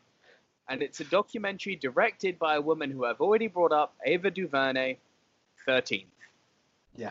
I had a feeling. Um, do you know who I want to put a major shout out to? Motherfucker. Um, this is the, this is the one I'm part way through, and it opens your eye. Do you know who I want to put like um respect out to? Seth Rollins, because someone's like, oh, Seth's just jumping on the bandwagon. Da, da, da, da, da. Two, three years ago, Seth Rollins said, check out this film. Hashtag Black Lives Matter. Like he was on the case from then. Like he's a very strong advocate for equality, and It's a you know, yeah, and but yeah, I've it's it's it's meant to be. From what I've seen so far, you're like, Bro, oh man. I'd like. I think you'll back me up on this. Though, I, though I've obviously said that I can never understand the full difficulty, d- despite the fact that I, what I like to think is quite well informed. Um, a lot of this film showed me things that I was aware of, and it expanded on it in a way that I just it might. Bro, I, I, I it really fucking upset me. This Really? film it really, really fucking upset me because it, it just showed the worst of humankind. It showed how deeply ingrained the institutionalized racism is. And it shows where it comes from, and it shows how it's been hidden, and it shows how it's cleverly been hidden. I mean, it takes everything from like, literally the 1860s when slavery became abolished. Then we get to the point of okay, so the South has surrendered. We need to rebuild the economy of the South. And we've got a literally a fucking nation of black people here, and we don't know what to do with them because they're not slaves anymore. Solution enter the first mass incarceration of the United States. And I'm not talking about black people going to what something I know that certain sectors of white society would like to believe. Oh yeah, that they're, they're inherently programmed to be criminals. That it's just within their DNA. It's just within their culture to do crime and to carry guns and to rape white women. First of all, learn your fucking facts because the amount of rape from white men to black women far outnumber Oh my days! You don't even want to go through that in the in the case it- of history. Yeah, numbers the amount of times a black man has raped a white one. We're not even going to go down there. But what this film shows you is that when the, the economy of the South collapsed after the Civil War, you've got literally a, a, enough population that could make up a nation of black people who were no longer slaves. So what do you do? First mass incarceration. You put them back in chains. You put them back in. Except now you're just going to hide it by having striped black and white shirts. So they're not being whipped anymore, literally. They're just being put in a system whereby they can. Li- and you- know who it was that built the roads, who built new buildings, who plowed the fields? It was all fucking prisoners. They were Yeah. still slaves. It hadn't gone away yeah, because the 13th Amendment clearly said after the civil rights, uh, the, the civil rights war ended and the North won, the, the uh, Constitution was written, and the amendment, the 13th Amendment of the United States Constitution was written, which wrote, which read that all Americans are free. That was the prefix by which slavery ended. There was a very small asterisk which the government managed to manipulate oh so well, unless you're a criminal. yeah. How do we get these motherfuckers slaves back into being where we want without breaking the law? Yeah, we're going to make them go to prison. Then they're not free anymore. And that's the fucking start of the film. Then you get to, you know, you go all the way through, and I, oh, I'm going to give a minor spoiler here. 1915, a movie by a, oh, I hate this kind, a guy called D.W. Griffith came out called Birth of a Nation. Yeah, I saw this part already. Yeah. I'm gonna, for the first time ever on the Movie Mount Rushmore podcast, I'm gonna link two movies together. Spoiler alert, and I have to talk about it now. Birth of a Nation is my worst. Okay, fair enough. And let me break this down to you. People, and what what, what Birth of a Nation did, and Common described this fucking beautifully because Common was one of you know the panelist, uh, if for better or worse, yeah, commentator, shall I say? Yeah. yeah, he was one of the guys being interviewed for, for this movie, um, 13. What he said is that what Birth of a Nation did is it created the status quo as it is now. It planted the seeds for what he calls anti-black mythology. This concept, this preconception that we have that you said it yourself earlier. It, it's so powerful that black people are afraid of black people in some cases. It Yeah. creates this construct that black people are animalistic. And watch Birth of a Nation, and I have. I fucking downloaded the shit, and it's I want to. I do actually want to. it is vile. And if anyone, anyone out there has, I'm mixing both my second and my worst here, but if anyone out there has the gall to tell me movies don't have that sort of power, really? Why do you think you're afraid of sharks? Yeah. You're telling me that Jaws didn't change the, the the perception of people towards sharks? We're in the 2020s and you know what? still afraid of sharks because of that fucking film. Bringing it back to Birth of a Nation, this movie depicts black people as animalistic, cannibalistic, feral. It's literally got a scene of a. it's got a scene of a white woman who would sooner throw herself off a Yeah. cliff than be raped by a black man. It's got. It created, you know, this is when art permeated life. The Ku Klux Klan essentially resurged after this movie, and they never burnt crosses until, Until this movie. yeah. showed them burning crosses. And then you fast forward to the Ronald Reagan years, and you see the war on drugs, which in Reagan's time was rhetorical. To quote Chris Rock, I'll do this really short. The war on drugs wasn't about drugs. The war on drugs was a way to keep more black men in prison. I am not in any emotional state that I can go into an eloquent critique, uh, uh, review of this film. All I will say is I will usher what Seth Rollins said. Watch this fucking film. If you want to understand, and it's not a fucking excuse. It's not an ex. It is an explanation. It's not an excuse. It's an explanation as to how throughout history there has been this perfect melting pot that has just kept black people down. From 1865, the way that slaves were essentially became criminals, and then you know, for lack of a, the same name, just became slaves again. How the mythology was created with Birth of a Nation. How actual in- presidential bills were created in order to segregate and keep black people down. All the way through to fucking Bill Clinton, this shit went. It didn't stop. Three strikes and you're out. That was Yeah. in the 90s. Yeah, yeah, yeah. Like, what the fuck? It, it, made, Yeah, it enraged me. I was crying by the end of it, but it wasn't. I mean, there was obvious sadness. It was anger, hmm. anger, and I couldn't sleep whole fucking night. And I was in a bad mood the whole next day. It marked me that much. Damn. Yeah, I got to it. And I think the other point they said something which is quite true. It's like, where did we go from, and I say we as, as the black community, go from being the very uneducated idiot who's happy, smiley, shining shoes and dancing to the very feral, animalistic side? Like, it, like guys, which one is it? it were too dumb and we're just happy. You know, It's- yeah, and it, it's it's so sad how the portrayal has been created. And you're right. Uh, you know, Jaws is one. Here's another one. I dare anyone to see a large set of steps outside and not believe that they're going to do the Rocky run. You know, and how old is Rocky? Like so many things come into our minds based on film, based on art, and that was one. And you know what's really sad actually? Because I'm as my research went, there were actually all black silent films, and the amount of them have been destroyed from the 20s and 30s. Like they're just they're just named. There is nothing more to it, you know. And it's because of the way propaganda, dare I call it, was spread throughout the US during that time. And yes, people propaganda can be negative. So okay, yeah, So that was my both my second and my worst. okay. So we've done yeah. So my second is Malcolm X.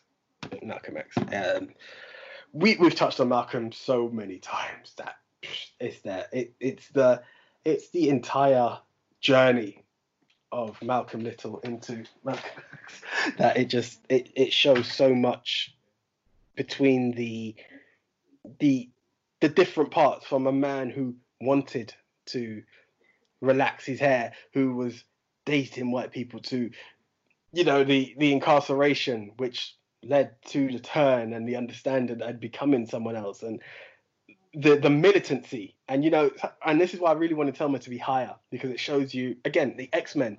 Stan Lee created the X Men to show you the same cause fought in two different ways, and ideally I wanted those two to be right next to each other, but I just don't feel it portrayed the story of Martin Luther as much as you get in Malcolm X and the performance and the likeness, dare I say, between The likeness. Do you know who looks a lot more like uh, Malcolm X? And I th- this freaked me the fuck out when I saw them next to each other. Jamie Foxx, bro, he is the spitting image of Malcolm X. Do you know what though? Do you know what I think would be in a picture if you put like in the pose of a Malcolm X pose, you would get it, but you would never get it in film.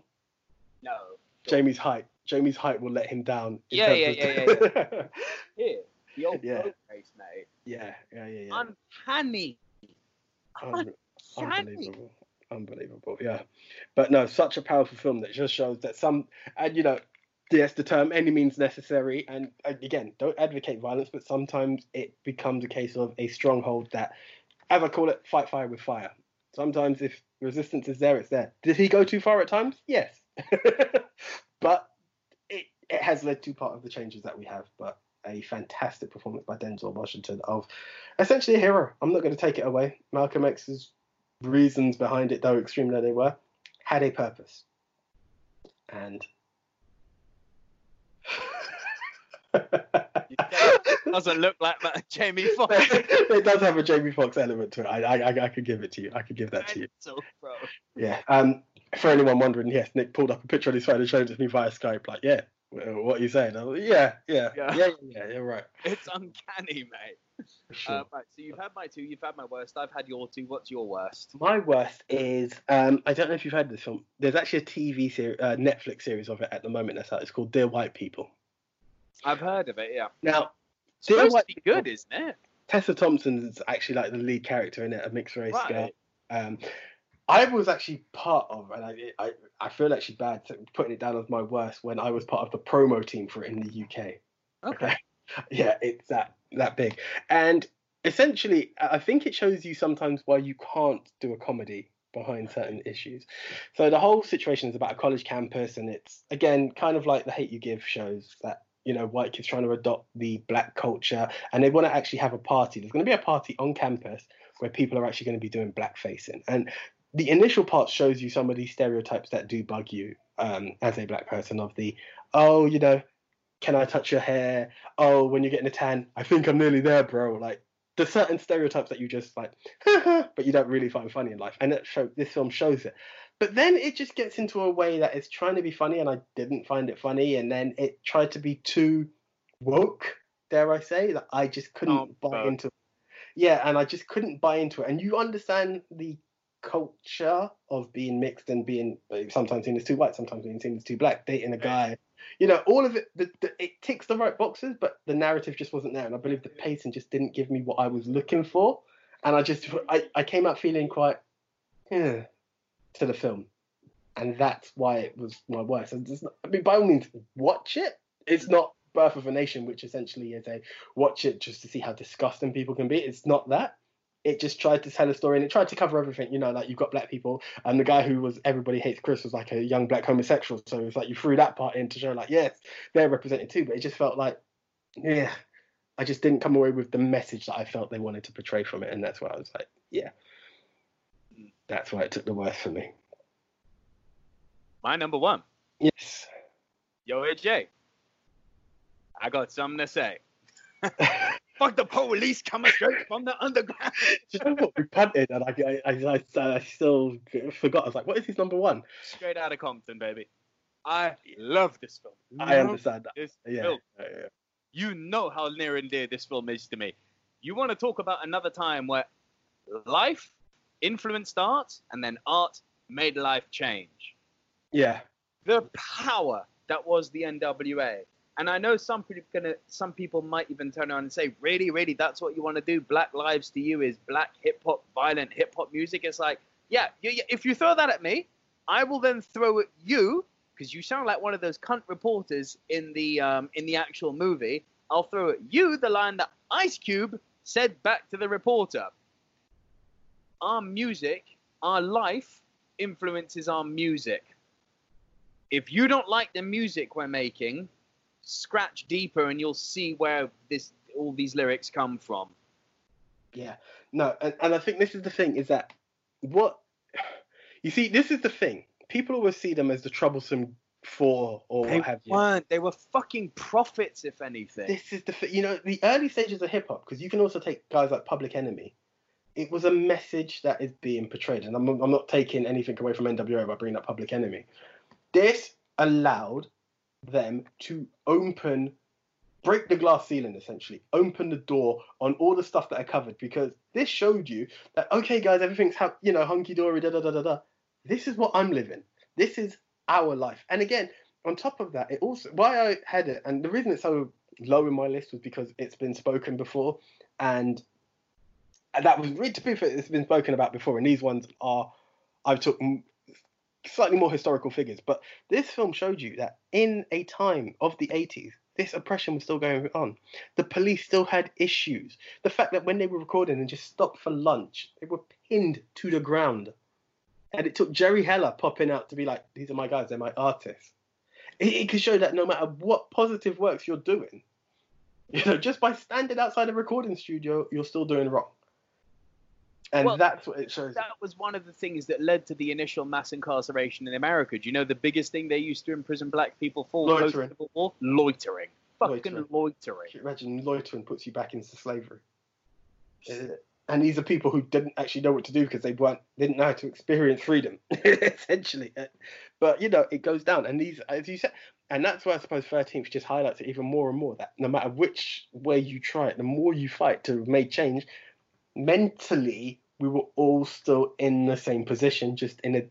Put it this way, it's the same person, just in a different suit, if you would, because no matter you know, you went from shackles and whipped to stripes to your baggy pants and hoodies. And I'm not saying that that's the only person because you can be a black man in a suit and you're still being like, well, what's he doing off the court? You know, it. it we used to, bro. I, but it, you, you laugh and it, it's from the black guy. We used to make these jokes as black people in the car. You look at someone a bit. You know, what the only time a black man's in a suit is off the court. Like you, you, your mentality done that. We look at a young black guy in a in a sports car and it's like it's, it's drugs or football. Yeah. Like stop it. It these are the mentalities that you have. And that film showed it in a way that these guys were rebellious in a way, but they were fighting for a good cause. And they got people to understand the situation. Bro. They got people to understand the situation, and I think the fact that, and uh, let's be very real here. We were talking earlier about fences and you know the environment in which Denzel and his family lived, and it was a construct of poverty.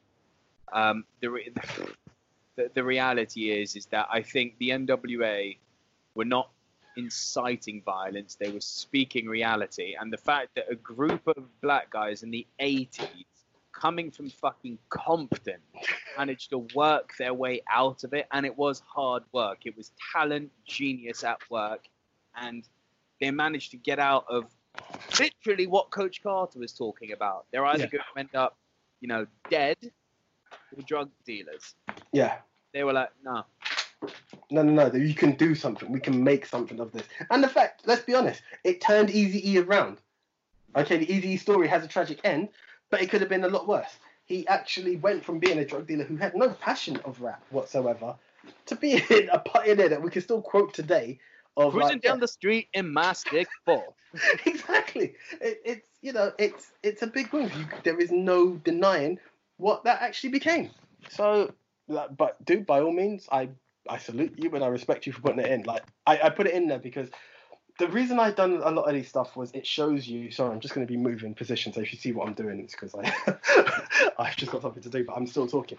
Is that um, you know, you see that whether it be trying to enter the world of science, trying to enter the world of music, trying to enter the world of sport, like you said with um, Coach Carter, there's still that barrier in in your against you. I was going to say like, I was going to say against your favor, but it, you just have these barriers that are forever there that just make it difficult to succeed. And based on what? I'm going to lean back to 13th, to be honest, to say that's the real answer as to why oppression still exists. Yeah. There's general consensus of based on nothing. I, I think, honestly, I'll, I'll finish on this. I'll say it again. Those guys should be celebrated because Common said another thing, bringing it back to 13th. Common said another thing. It's that the problem that the black community has now, pre Obama certainly, and probably even more now post Obama, lack of leadership. Because Positive the, leadership. The, the leaders, and they, they go into detail on this on 13th, the leaders that the black community had were very, very precisely, tactically, and systematically wiped out. Oh, Malcolm X, though, he got to go. Martin Luther, he got to go. Yeah. Angela Davis, oh. Uh, but this is the problem, huh? Oh yeah. The Yeah. problem that you have is, is that is either any any strong black leader has either been assassinated or incarcerated. it, it's not a good look. it's fucked. And then, you know, you've got guys like the NWA that come on. You know, again, part of the American Constitution is freedom of speech. Oh, but you say fuck the police and you're going to jail because you were black. It's like the, the hypocrisy that permeates that. And, and I'm not shitting on the American Constitution.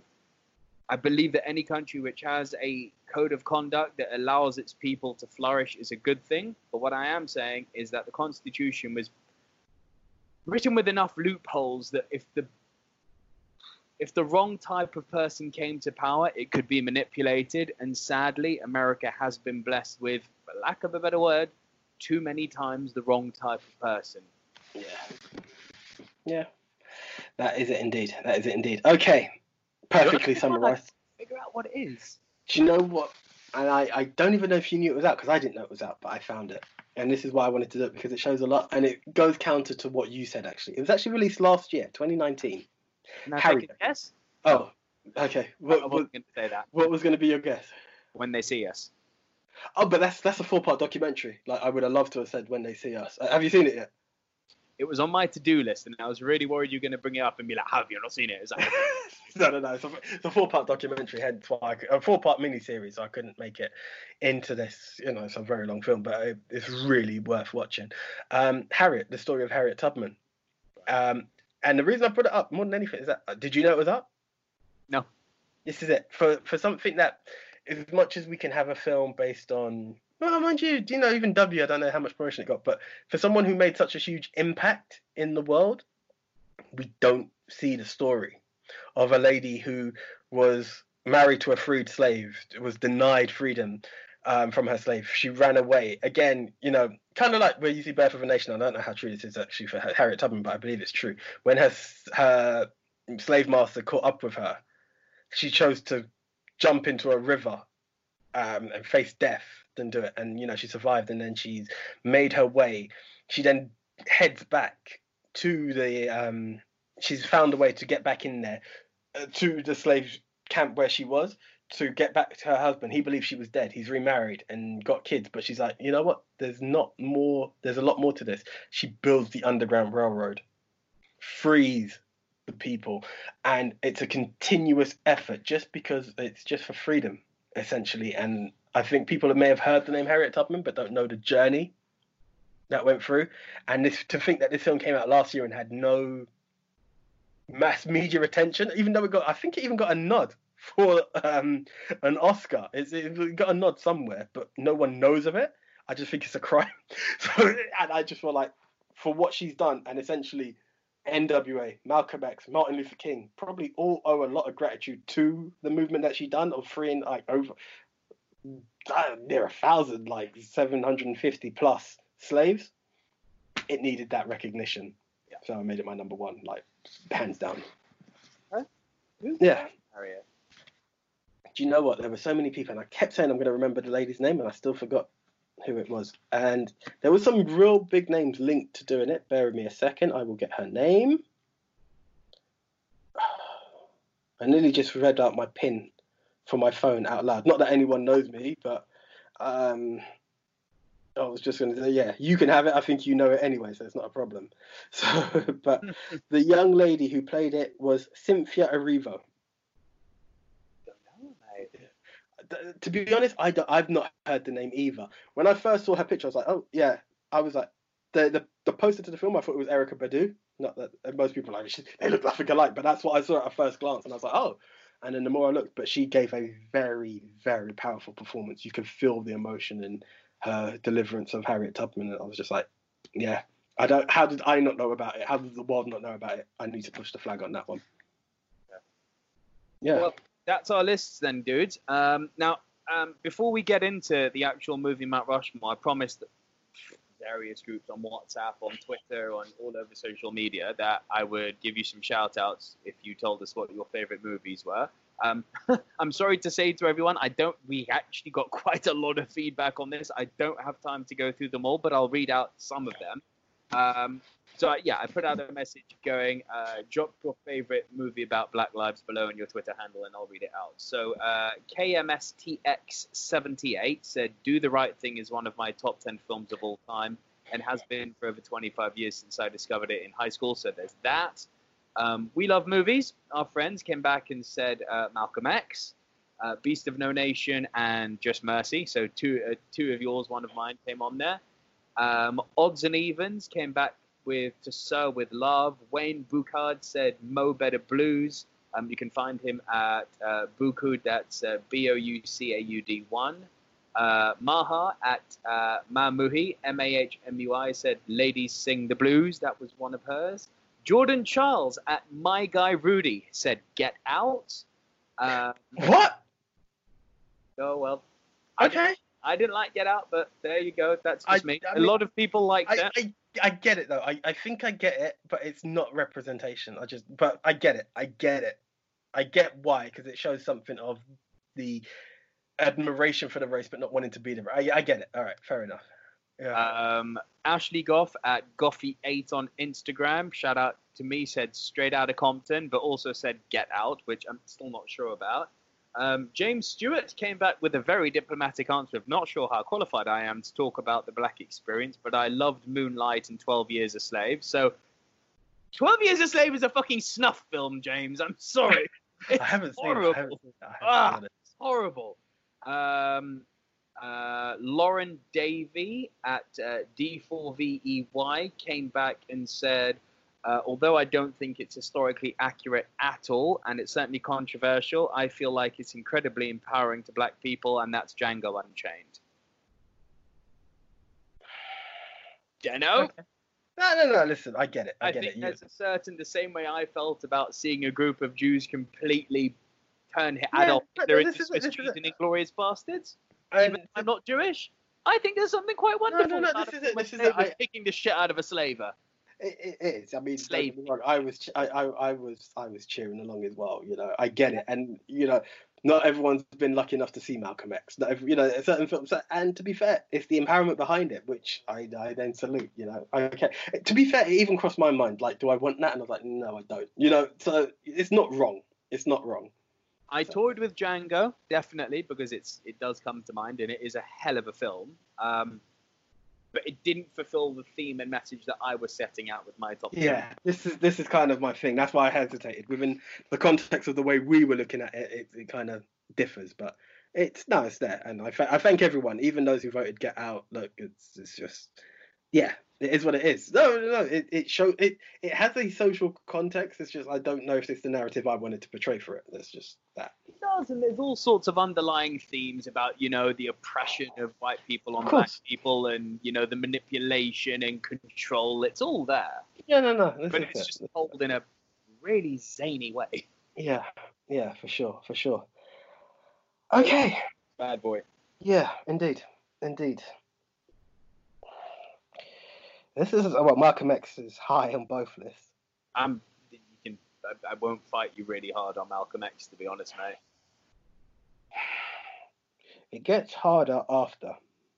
I'd say I'd like 13th to be on there because if there was Yes, ever yes, something yes, before yes, yes, this yes, yes, yes. achievement, And, and, this is a documentary. It's all based on yeah, yeah, yeah. and it and it literally, literally, you're talking about Black Lives. This tracks everything from 1860 up to fucking Donald. Do you know what? Maybe, maybe I'd tell me if I'm wrong. Shit. No, because part of me wants to say Malcolm X leader. Um, documentary, thirteenth. Fictional, hate you give. From a musical standpoint and more current, straight out of Compton. I, That's literally the four I was going to pick. uh, I don't get me wrong, nothing against the other world leaders, but it's there. We covered it, and the fact that we both have, you know, as much as we might want to touch on Harriet, I think the fact that I've mentioned it, Yeah. kind of says it. I know there's the if the aliens or what have you, but honestly, am I really gonna, am I really gonna turn my back on Denzel? this is it. You've literally picked the four that I was going to go with. So I, I don't think there's much point in looking further than that. Those are clearly the four that are resonating with us, and that's what the Twitterverse shall receive. yeah. You happy with it, or you still um, stuff? No, sorry, I was, I was just, you know, you say them, but then your mind always goes blank on the fourth. You always have three in your head, and there's always the fourth. I'm like, huh? Which one was it? But I've got them all now. Leader fiction. Yeah, yeah, yeah. Got it, got it, got it. Got them all down? Yep, I've got them down. ladies and gentlemen, the official movie Mount Rushmore about movies about black lives in no particular order is The hate you give. our second entry is Straight out of Compton. Crazy motherfucker can't ask you. Can't help it, can you? I was tempted. I was like, stay, stay, stay in, stay in, stay in. But yeah, no, I love that tune and the film. our third entry is By any means necessary, Malcolm X. our final entry into the movie Mount Rushmore of movies about black lives is 13th.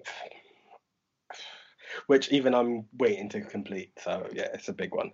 It's a big one. Okay, guys. Um, time is pressing on the dudes here. Um, we've had many debates here. I hope these. T- to be fair, as much as it's a Rushmore, please check these all out because it will just educate you. Because even when you think one area is covered, the other films will show you another side to be like, damn, like all of this to one section of the world. Like, yeah, it, it it's telling. It's telling. There's not much more I could really add. Um, yeah, I, I just thank you. Um, you will have the option to pick your favorite. Um, we mentioned our good friend at Movie Polls for You, who um, essentially we create the Rushmore, you create the favorite. So there will be a vote up on our, both Twitters, just showing you these are the options. Pick your favorite, and the winner will be revealed.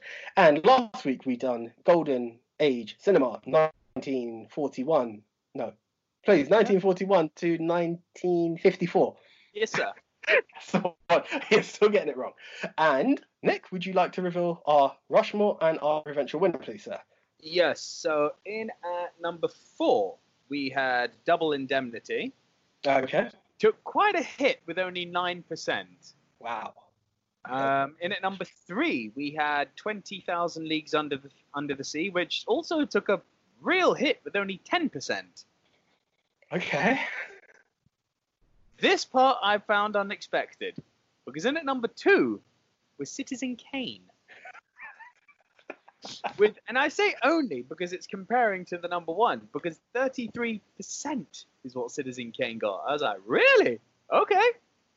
Clearly the world is moving away from thinking this is the greatest film of all time. Mhm. for a new age. And our number one, this is mad.